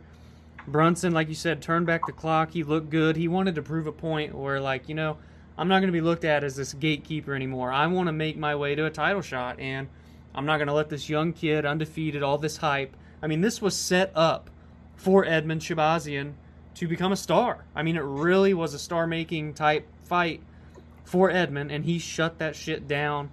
Brunson, one of the best performances of his career, and uh, now looking up for his career, you know, going forward in these rankings. Really excited to see what Brunson can do in 2021.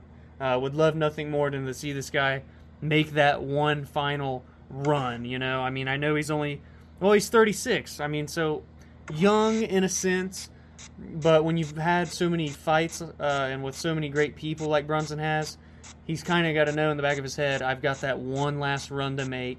And uh, now he's on a three fight win streak here. We could be seeing that one final ride for Derek Brunson uh, after this fight with Edmund. So, Yeah, well said. Now we're into our top four yes, categories, the four biggest awards of the evening. and we start with the performance of the year category. Yes. I was very, I was very excited when we kind of we were trying to find a couple more to fill out to like ten, and when we when we got to this one, oh my gosh, I was Pounce so excited. I was like, yeah. I was like tailor made for our kind of show that we do here. Performance of the year was uh this was another one though that having those four nominees was very, Very tough. to tough. Very tough. So our four nominees for performance of the year are Brian Ortega versus Korean Zombie, Israel Adesanya versus Paulo Costa, Aljamain Sterling versus Corey Sandhagen, and Charles Oliveira versus Tony Ferguson. Dominic, drum roll, please. The winner for performance of the year goes to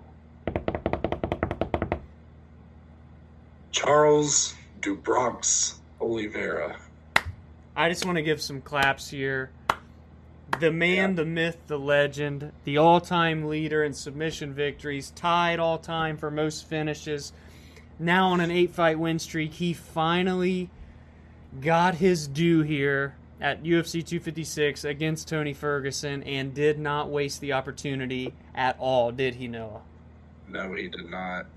Um, this was a fight that, look, I know. Uh, let me start by getting the snub out of the way. Uh, Justin Gaethje, uh, his performance against Tony Ferguson was probably that fifth slot there, and I think there's probably going to be some people who will go, "Well, Justin did it first against Tony," and while that's true, and it was a one-sided fight, an excellent performance, Tony had his moments Yes. in that fight. There were no moments to be had Yeah. with do Bronx. And people now are questioning Tony's entire future in the sport. Yeah. And I think people got to slow down. Tony is still an excellent fighter. Charles Oliveira just showed that he has arrived. And the fight, no matter where it went, he was dominant. He was he was faster. He was stronger. He was more technical. He literally was better everywhere. And who else can say that they have all those advantages over someone like Tony Ferguson, who is such a matchup nightmare for most of this division? Just a star-making performance. If the Kevin Absolutely. Lee fight didn't, if the Kevin Lee fight didn't do it for you, this fight proved that Charles Oliveira is uh, just a star now. Yeah, I Uh, mean, a he- star, a star in his actual ability. Yeah, I mean, really had two performance of the years, and that's what kind of really helped us as well. I mean, he looked unbeatable uh, through six rounds, essentially. Obviously, he finished uh, Kevin Lee earlier in the year. Then to come out here and do this to Tony Ferguson, unbelievable. I mean, really had a 10 8 round, even. You know, it was a 30 26 all across the board. Uh, just utter domination, damn near snapped Tony Ferguson's arm off of his body. Then he locks him into a triangle choke at one point, has a rear naked, dominated top control, won the fight on the feet when it was on the feet. It wasn't on the feet very often. The takedowns were huge, brutal slams. I mean, you name it, he did it all. And he's finally positioned in that spot where he may be getting a title shot sooner rather than later. My hat is off to Charles do Bronx Oliveira. Yeah, completely. Just couldn't have said any better myself. We did have some other strong nominees here. Dominic, I'll let you take a moment to kind of break down some of these and why these guys were on here in the first place. Yes, sir. So, I mean, I'll start with kind of the quickest of the three nominees. Aljamain Sterling made quick work of um, Co- Corey Sandhagen back at, I think that was uh, Fight Island, right? Uh, yeah. Or wait, no, it was. Uh, Or no, it was it- at 249, uh, I, th- I thought it was two fifty. maybe 250. It was one of them. Anyways, Aljamain comes out, and we're talking to a guy that Corey Sandhagen, by the way, uh, just TKO'd Marlon Moraes with a spinning heel kick, and now is set to face Frankie Edgar. And Aljamain just came in there and made it look like he had never fought in the UFC before. I mean, he really just dominated uh, Corey here. I'm, I can't even remember. It was a first round, correct? Yep, first round. And I mean, it was like I forget the exact time of it, but he just came in, steamrolled Corey, takes the fight immediately to the ground, um, gets the submission finish. I mean, was pounding him with the ground and pound. Aljo really positioned himself here for that number one contender.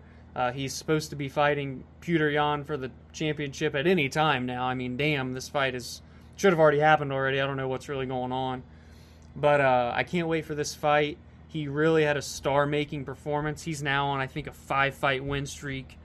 Um, so, and he's facing the top competition, and to come in and do this to a guy uh, in Corey Sandhagen, who had, at that point only had one other loss in his career, really was an incredible performance. Uh, I don't know if you wanted to touch on that anymore before the other two nominees. Yeah, I touched on this a little bit when we talked about Sandhagen on Monday, but Corey Sandhagen's looked virtually just flawless in his UFC career. And then you have this fight where he looked like he didn't belong. Is there any better way to really say it there? No. I, I mean, mean, that is the perfect way to put it. He's rightfully ranked, I think, right behind Aljamain in the bantamweight rankings. I believe he's second. Yeah, yeah. And um, rightfully so. But Aljamain, man, just definitely not how I thought the fight was going to go. All. I don't remember exactly who I thought was going to win. I thought we were in store for an incredible fight.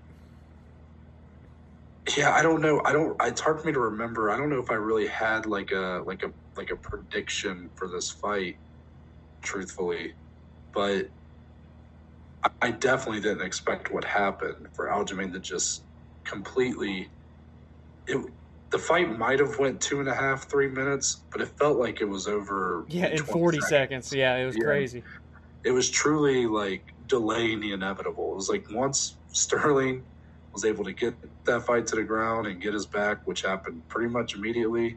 Um, the rest was history. There, like it was, it was yeah. over. Yeah. Um, just a couple. We already touched on these other two. Uh, yeah, nominees, I guess that's true. Just, uh, just to give them their due, Ortega over Zombie. I mean, and Adesanya over Costa. I mean, these were two damn just, near perfect, you know, performances, as yeah. close to perfect as you can get. Yeah, Adesanya and that title fight with the fight of the year expectations on it, people thinking Costa, people like me thinking Costa would win and was the guy who could beat him. And for him to just show that like Costa, while maybe is maybe Costa is the second best fighter in that division, but he is about five steps below yeah. Adesanya. and then for Ortega, just too shockingly, I might add, against Korean Zombie, just be able to come back from all that adversity, from that beatdown he had in his previous fight, and not only not only even dominate the fight, but like dominating it in ways we had never seen him dominate a fight. Oh, his stand up looked beautiful. Yeah. And not that he hadn't shown growth in his stand up. It's not like his stand up was bad before. You know, the Holloway fight. He, the Holloway fight, you know, his stand up wasn't bad. Yeah, the, the first guy to ever knock out Frankie Edgar by the way. Yeah, with, with the with uppercut. Upper, I mean, uppercut. Yeah, we're talking about um, a guy that was already at such a high level, just got better. It's kind of scary yeah. how good this Brian Ortega is right now. And you know, I'd be so interested to see how the fight with Max would go if we saw this Brian Ortega oh, going yeah. up against him. But yeah, those are kind of our four nominees there. Did you want to touch on those two anymore before we move on? I, I think that's well put, and we're right in to our fighters of the year, Noah. Mm-hmm. And we're starting with our female fighter of the year. This, the nominees here are a little different. Um, we have one non UFC fighter, and now we know that most of, uh, really all the awards we've done so far have been UFC related. However, a lot of the very well known and even really lesser known women's fighters in the UFC weren't as active this year. There weren't as many big takeaways, weren't as many big wins, you know, or big streaks in the year of 2020. So I guess that really leads us right into the nominations here. Um, and that gives us Lauren Murphy, Cris Cyborg, our lone Bellator fighter, Valentina Shevchenko, the women's flyweight queen in the UFC, and lastly, Mackenzie Dern.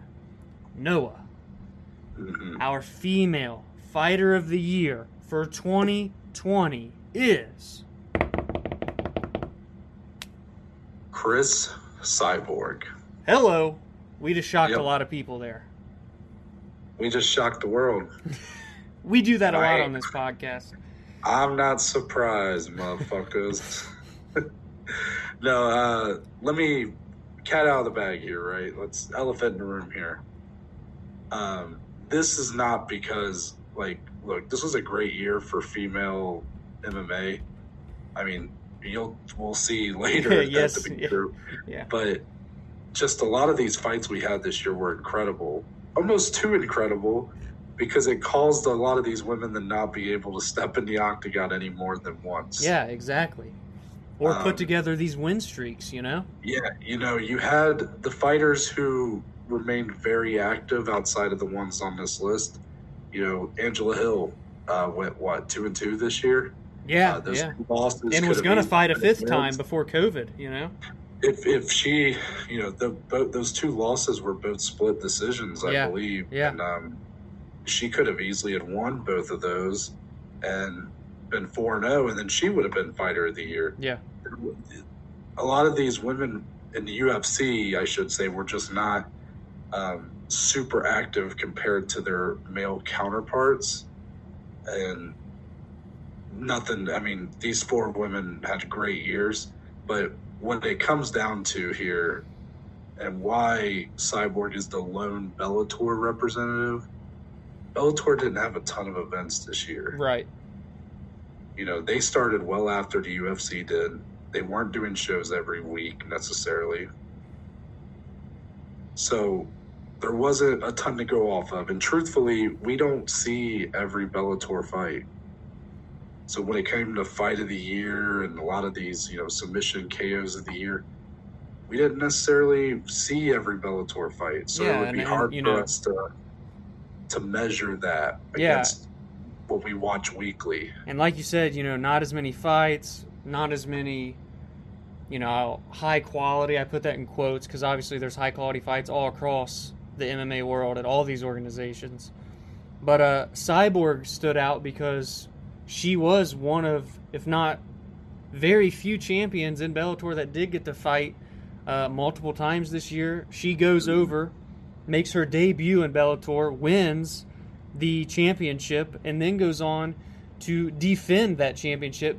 And in that defense, gets the first ever submission victory of her career, by the way, which is impressive nonetheless.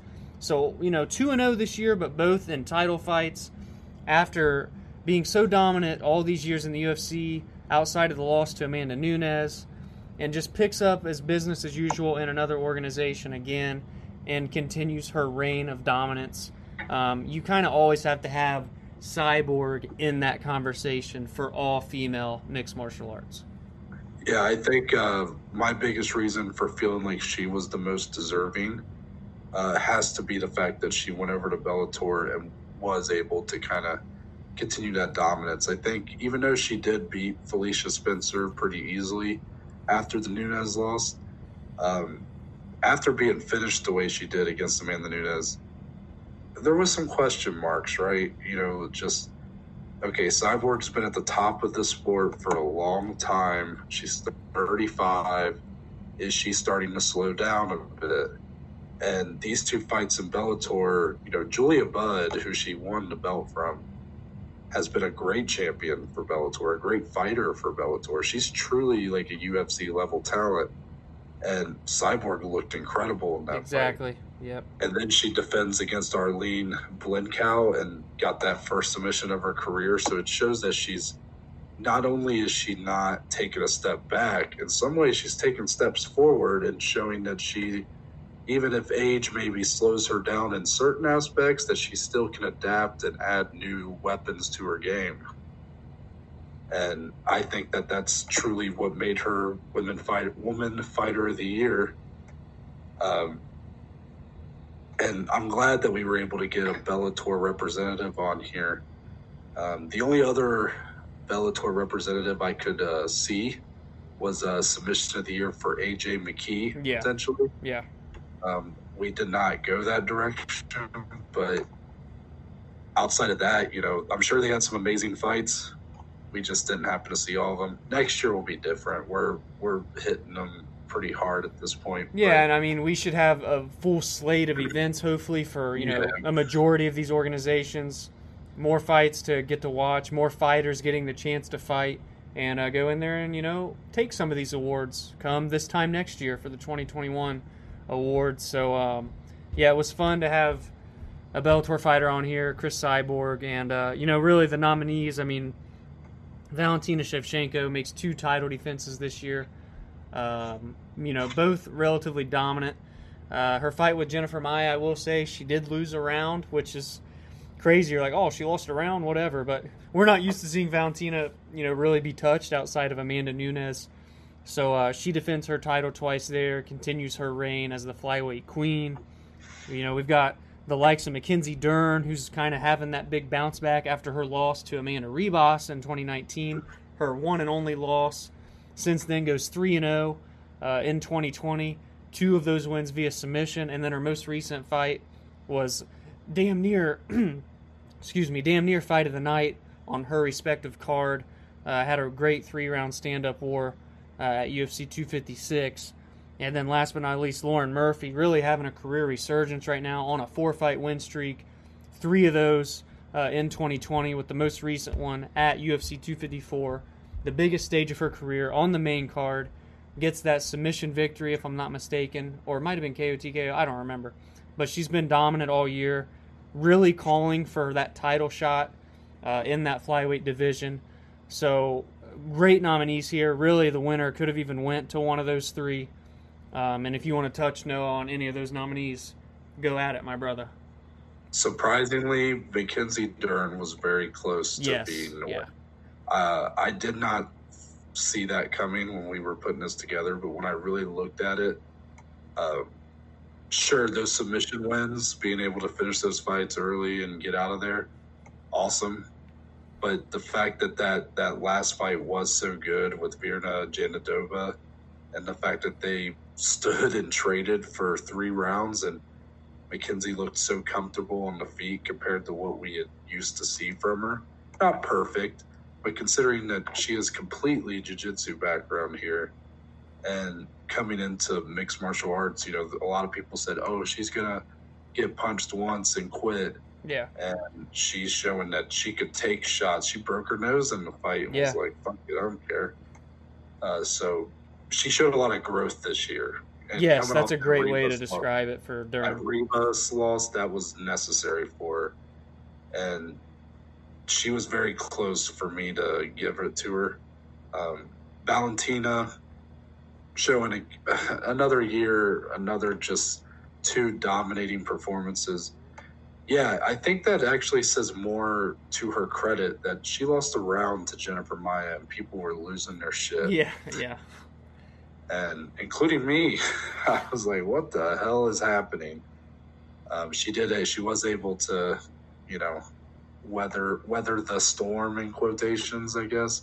Um, completely dominated the rest of the fight, and don't even get me started on the Chookagian fight back in February. Uh, that fight was uh, very one sided. Yes. And Chookagian, um, sure, Andrade is like now kind of the number one person to fight for the belt, but Chookagian still is like the second best fighter in that division. Yeah, for sure. Third best, I guess, at this point. And Valentina handled her with ease. So another year of just you know two fights. That would be the reason why someone like Amanda Nunes or Rose Namajunas mm-hmm. or Weili Zhang wasn't on here because they all fought once. Unfortunately. And then Lauren Murphy, um, another surprise. Uh, you definitely came through with her and Dern for these. I just didn't really like think about them in that. Like I, I didn't see them at that level. Um, there were other options. Amanda Ribas was one that you know. If you talk about like star, you know, uh, newcomer of the year, like yeah. if she hadn't already fought. If the Dern fight would have been a month later. yeah. and happened in January so, of 2020. Oh, nice. So, uh, yeah, it's uh, like Lauren Murphy, though, just that consistency and being able to kind of go 3 0. Sure, was it under the radar? Yes, but finishing off on a high profile spot on UFC 254 in a very dominant win and being able to kind of put her claim into being a potential next title challenger. Yeah, talking that shit after the fight and calling Yeah. her shot and everything. So now it's like if you don't, if you didn't know Lauren Murphy before, you won't forget after that. And yeah, it was a great year for women's fighting, and all four of these girls, as great of a year as they had, none of them were in that fight of the year conversation. That's true. That just shows what a great year we had for women's MMA. So I think uh, we move on to male fighter of the year. Oh, we've got some good candidates here, Noah. Ooh, And we right. chopped it down to four. Let them know. The nominees are Jan Blachowicz, Charles Oliveira, Deiveson Figueiredo, and Kevin Holland. And the winner for the Below Average Joe's MMA Awards 2020 Male Fighter of the Year is Deiveson Figueiredo. the Kevin Holland was Flyweight so close. King. Kevin Holland, you were so, So close. close. Damn it. If he only would have fought a sixth time. Deiveson, despite the fact that he had the draw, even though it was an amazing fight, um, he went 3 0 and 1 in Yeah. 2020. Uh, he's put a new fret, uh, he's really kind of raised the flyweight division from the ashes and uh, made it one of the most relevant divisions going on right now in the UFC. Um, what a year he had. And it didn't start out on great terms he was placed in the title fight at one of the uh, fight nights that started out 2020 against Joseph Benavidez. He misses weight, so he's ineligible to actually win the belt. Fight still happens. He knocks out Benavidez brutally after an accidental headbutt. Blah blah blah. That's on Benavidez, not Deiveson. Get your facts straight if you think otherwise. But he doesn't win the belt. So it's looking like at that time you could even say, well, Deiveson seems to be doing a good job at potentially killing this division. They can't seem to get a champion. Henry hadn't defended the belt since he uh, won the bantamweight belt almost a year prior. And then they set the rematch over the summer on Fight Island. And again, the fight we've talked about the most ever. Deiveson literally destroyed Joseph Benavidez the second time, made weight, champion. He's very scary. That was the takeaway. yeah. And he defended at UFC 255 against Alex Perez, uh, contender series guy. Not necessarily the person that people thought should have been in the title fight, but he was a top five guy at, flyweight. Had very good wins, including uh, his win to get that shot. I believe was over Jussier Formiga via leg kicks, a TKO via leg kicks. Who's what the hell? Yeah. And the only man to give a loss to Deiveson in his professional career, by the way. Was Juicy or Formiga? Yes, yes. and Deiveson literally won that fight very easily. And in a, a, they, you know, Perez was they kind of got a little wild going for like a like a shoot takedown type thing. Um, for a second, it was like Perez might even get Deiveson's back. Deiveson quickly switches it into. Uh, flips it around is able to get a guillotine on, and the fight was over almost before it really had a chance to get started. Yeah. And then, if that wasn't enough, three weeks later, This son This of a bitch. this man, this man already cuts a quarter of his body weight to make 125 pounds.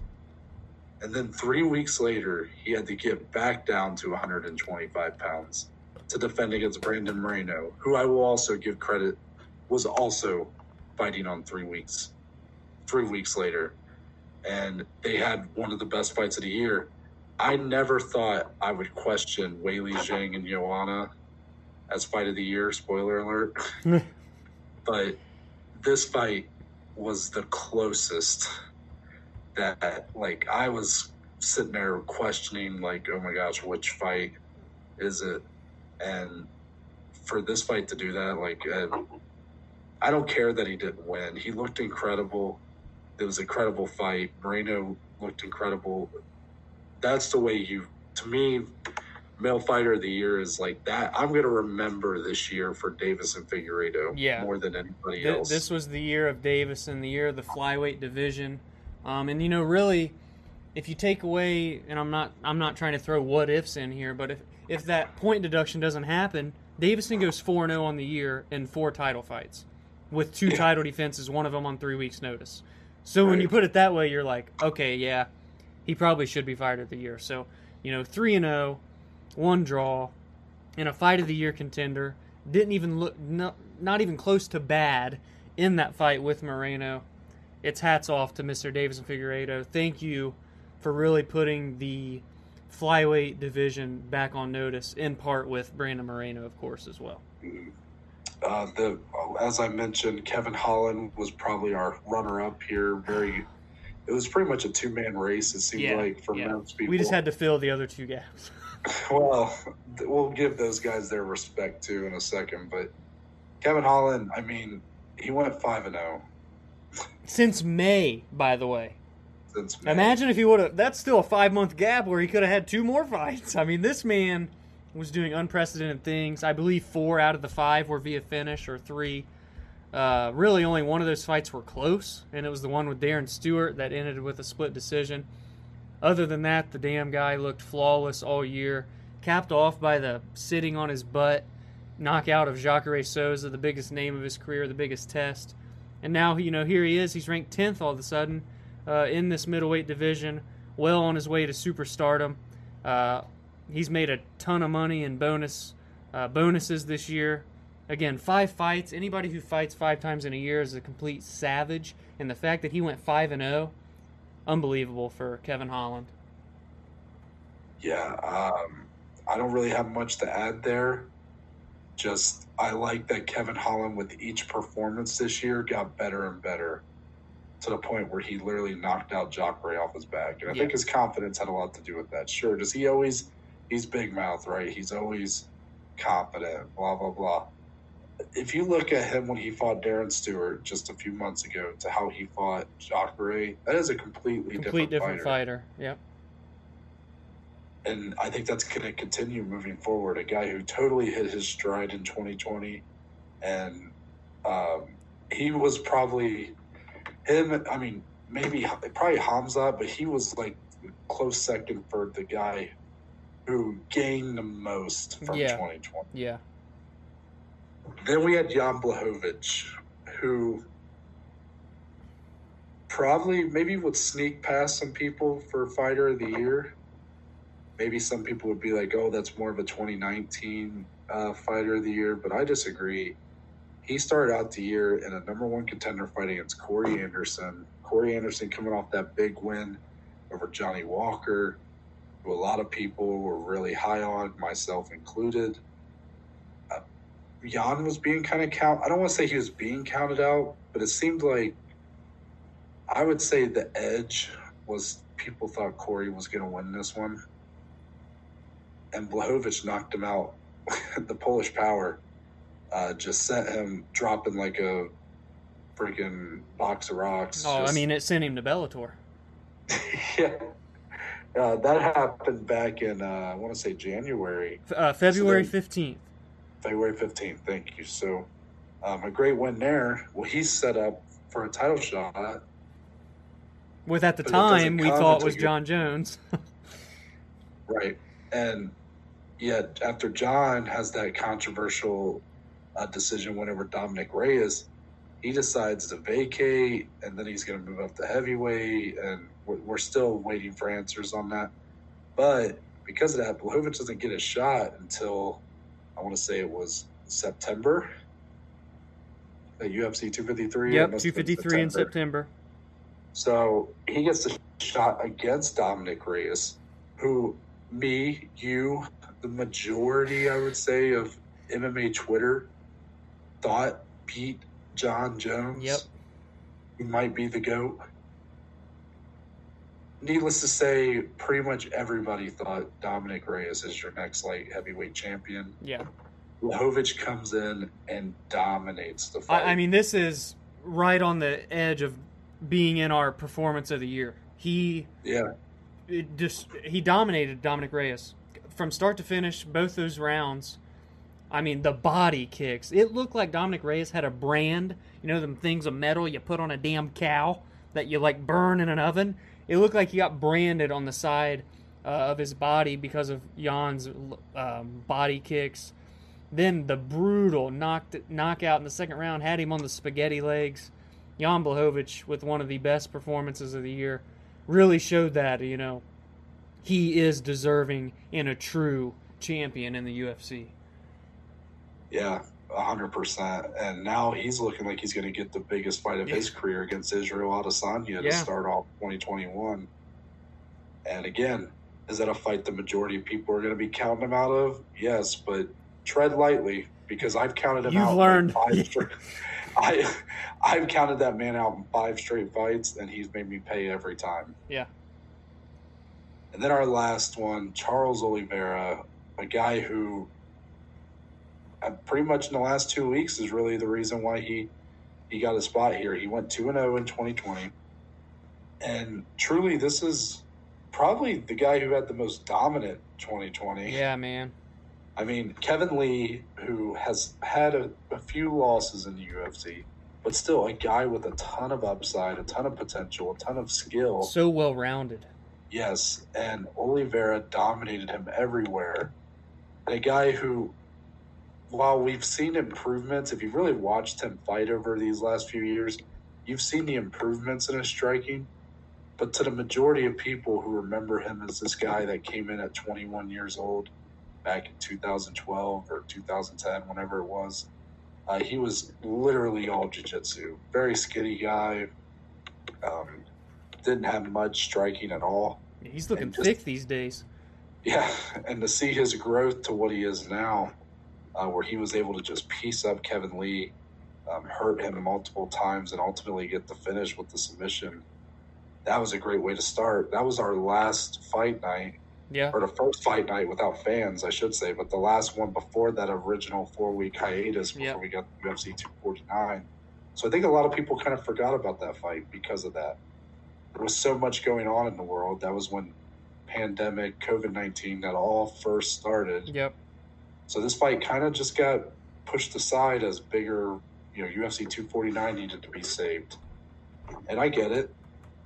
But what a great way to remind people than to put him with Tony Ferguson. And again, we, we talked about it earlier. He won Performance of the Year. Uh, complete shutout. Could have done three 10 8 rounds if he wanted to. I mean, Yeah. it was. It was Khabib Edson Barboza levels of dominance. Yeah, I mean, we're talking a guy that at the end of that fight with Tony, we were looking at each other. We're like, this dude is like next champion material. Like, can beat anyone, anytime in this top five of the lightweight division.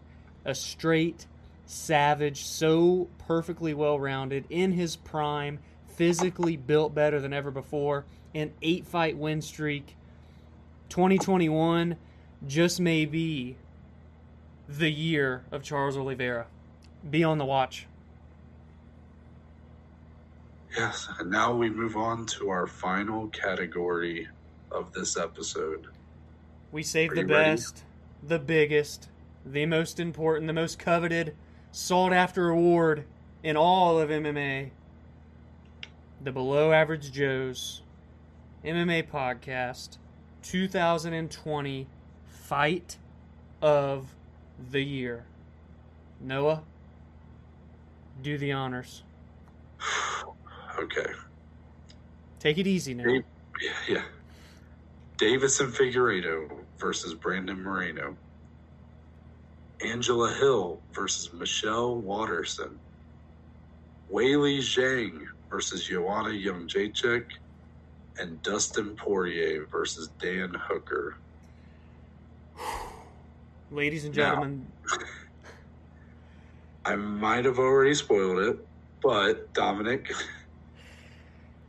the first honors. ever Fight of the Year recipient of our award show goes to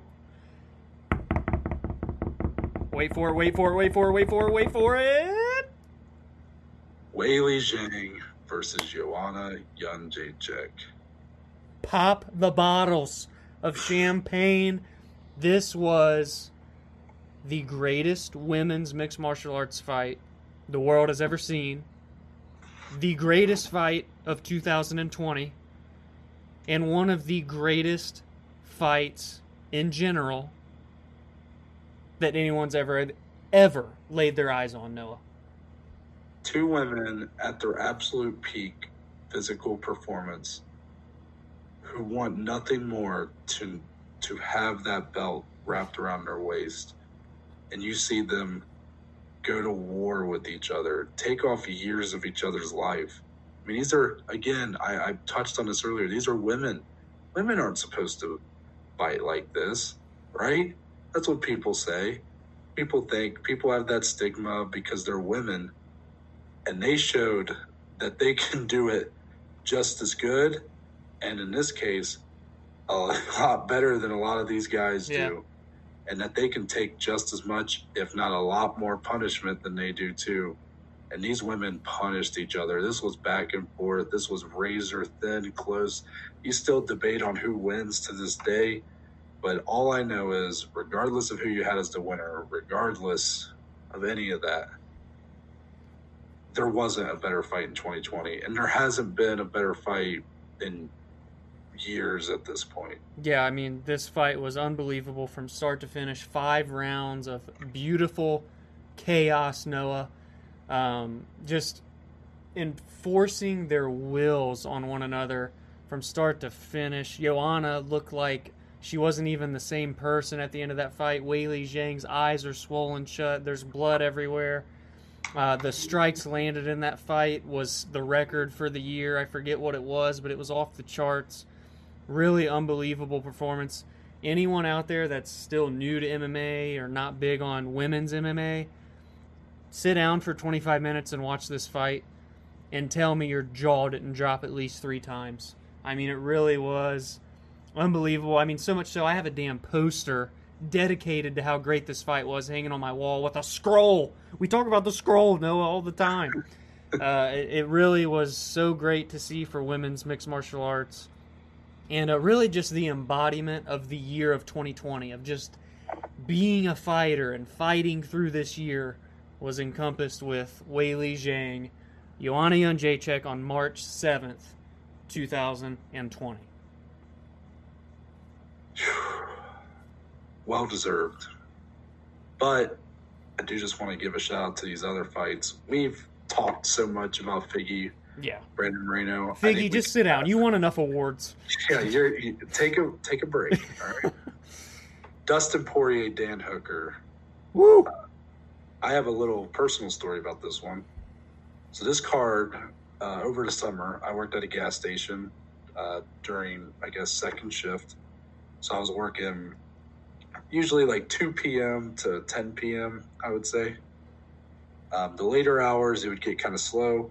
So when fights were on, if I was working uh, Saturdays, I would uh, put the fights on on my phone and just have it sitting next to the register. And this card in particular obviously interests me because that main event was awesome. And then you even had Mike Perry and Mickey Gall on there, among other fights. Well, I leave uh, work, I get off at 10. And on my drive to my mom's house, which was about a 20 minute drive from where I worked, um, the entirety of the Mickey Gall Mike Perry fight took place. So I missed all of that one. But I was like, okay, I get home, you know, my my my folks don't watch uh, UFC that much. Uh, but I walk in, I'm like, hey, do you guys care if I put on this main event? It's about to start. It's the last fight. I just want to watch it. And they're like, yeah, sure. So I'm pretty sure my stepdad said this was like the first UFC fight he had like really watched. And he was like, holy shit. He's like, this is the best thing ever. We were sitting there, like, I was having a great time watching that with him. He just gushed over that fight till he went to work. And um, yeah, this fight was brutal. It was chaotic. It was back and forth. Um, I mean, it, it really showed both guys ability to go five rounds. And yeah, those later rounds, they were slowing down, but they were still just refusing to quit. Yeah. Oh man. It, it was an incredible fight. A great headliner, obviously, as if these two guys would ever disappoint. Yeah, I mean, have we ever seen a boring Dustin Poirier or Dan Hooker fight, and will we ever? Stay tuned, I, because right now the answer is no. Yeah, I, I hope we never do. And then our final fight here. The sleeper pick, but the yep. so much deserving pick right here. Angela Hill, Michelle Waterson, man. Yeah, I'll let you touch on this one first because I think this one in particular had a special place for you. Yeah, I mean, just this fight was getting so much hate when it got bumped to the main event. It, this was originally supposed to be Thiago Santos Glover Teixeira the first time, got canceled due to COVID. And this the shit that this card got as a whole, but the main event, Angela Hill, Michelle Waterson, oh, nobody wants to watch this fight, blah, blah, blah. Two journey women, it's going to be boring people making fun of their striking and how they miss all the time and Michelle's karate style, this, that, and the other. And the whole week, I'm just letting all this frustration build up like, damn it! I'm not standing for this. We let them know. Noah, on the preview episode, we let them know. Mm-hmm. And then we go out there on Saturday night, and these two women fight to a split decision in such an incredible back and forth fight. The early rounds going to Angela Hill, really looking like she was just going to pull away and win every round. Then rounds three and four, Michelle Waterson utilizes that beautiful karate style to even it back up two to two. What more can you ask for than going into a fifth round and you're tied two to two?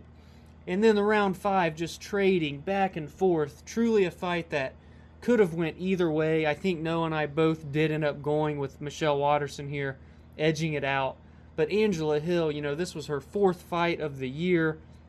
And Michelle needing the big bounce back win, so much riding for both of their careers.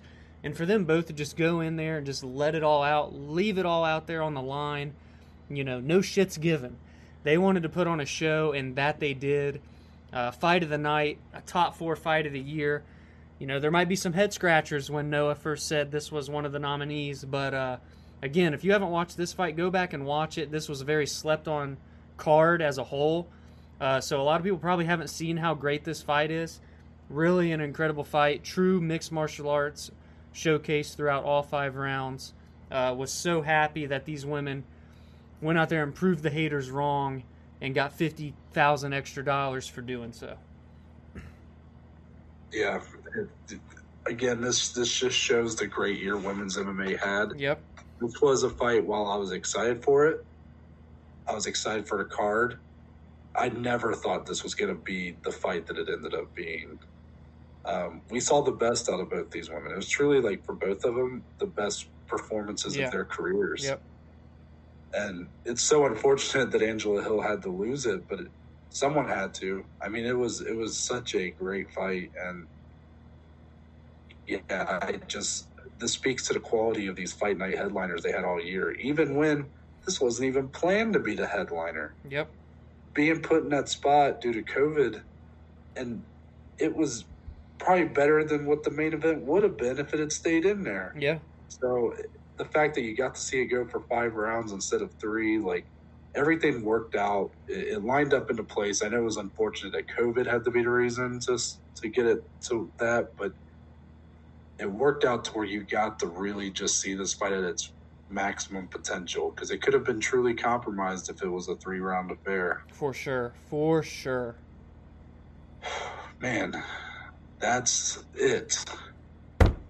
We have finished the 2020 year in review, part two, the Below Average Joe's MMA Awards, the first of its kind, the, the, the first of many. Oh yeah, I mean the the best damn award show in all of mixed martial arts right here, ladies and gentlemen. Thank you for being with us.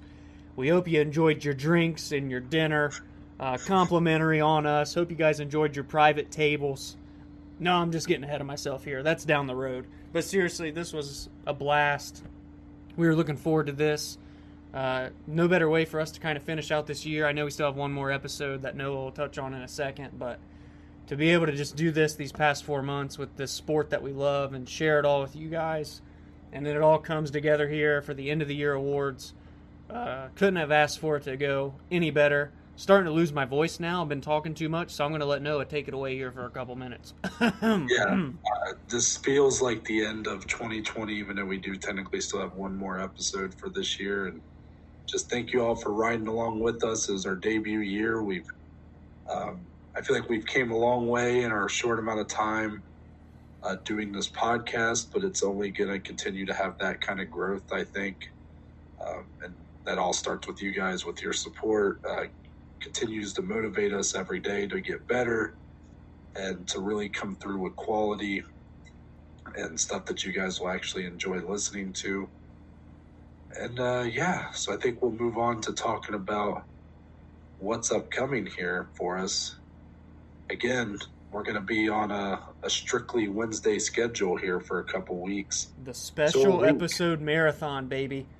A week from today, the day you're listening to this on December 30th, we have a new series called This or That 2021 edition. so basically, the concept being I tell Dom, Dom, would you prefer to see uh, Weili Zhang versus Rose Namajunas or Weili Zhang versus Carla Esparza? And then Dominic has to pick one and then we can talk about it and talk about why you know it just is going to give you guys a good idea at our thoughts on these some of these big high profile rumored matchups yeah i mean some some realistic matchups we could very well be seeing here very shortly you know? And we get to and we get to just talk about some of those fights that we're most excited for. That's kind of the excuse to do it in the first place. Um, but i think it's a it's a nice i think it's going to be a nice uh, concept to work with in the future, and I, am very excited to do that.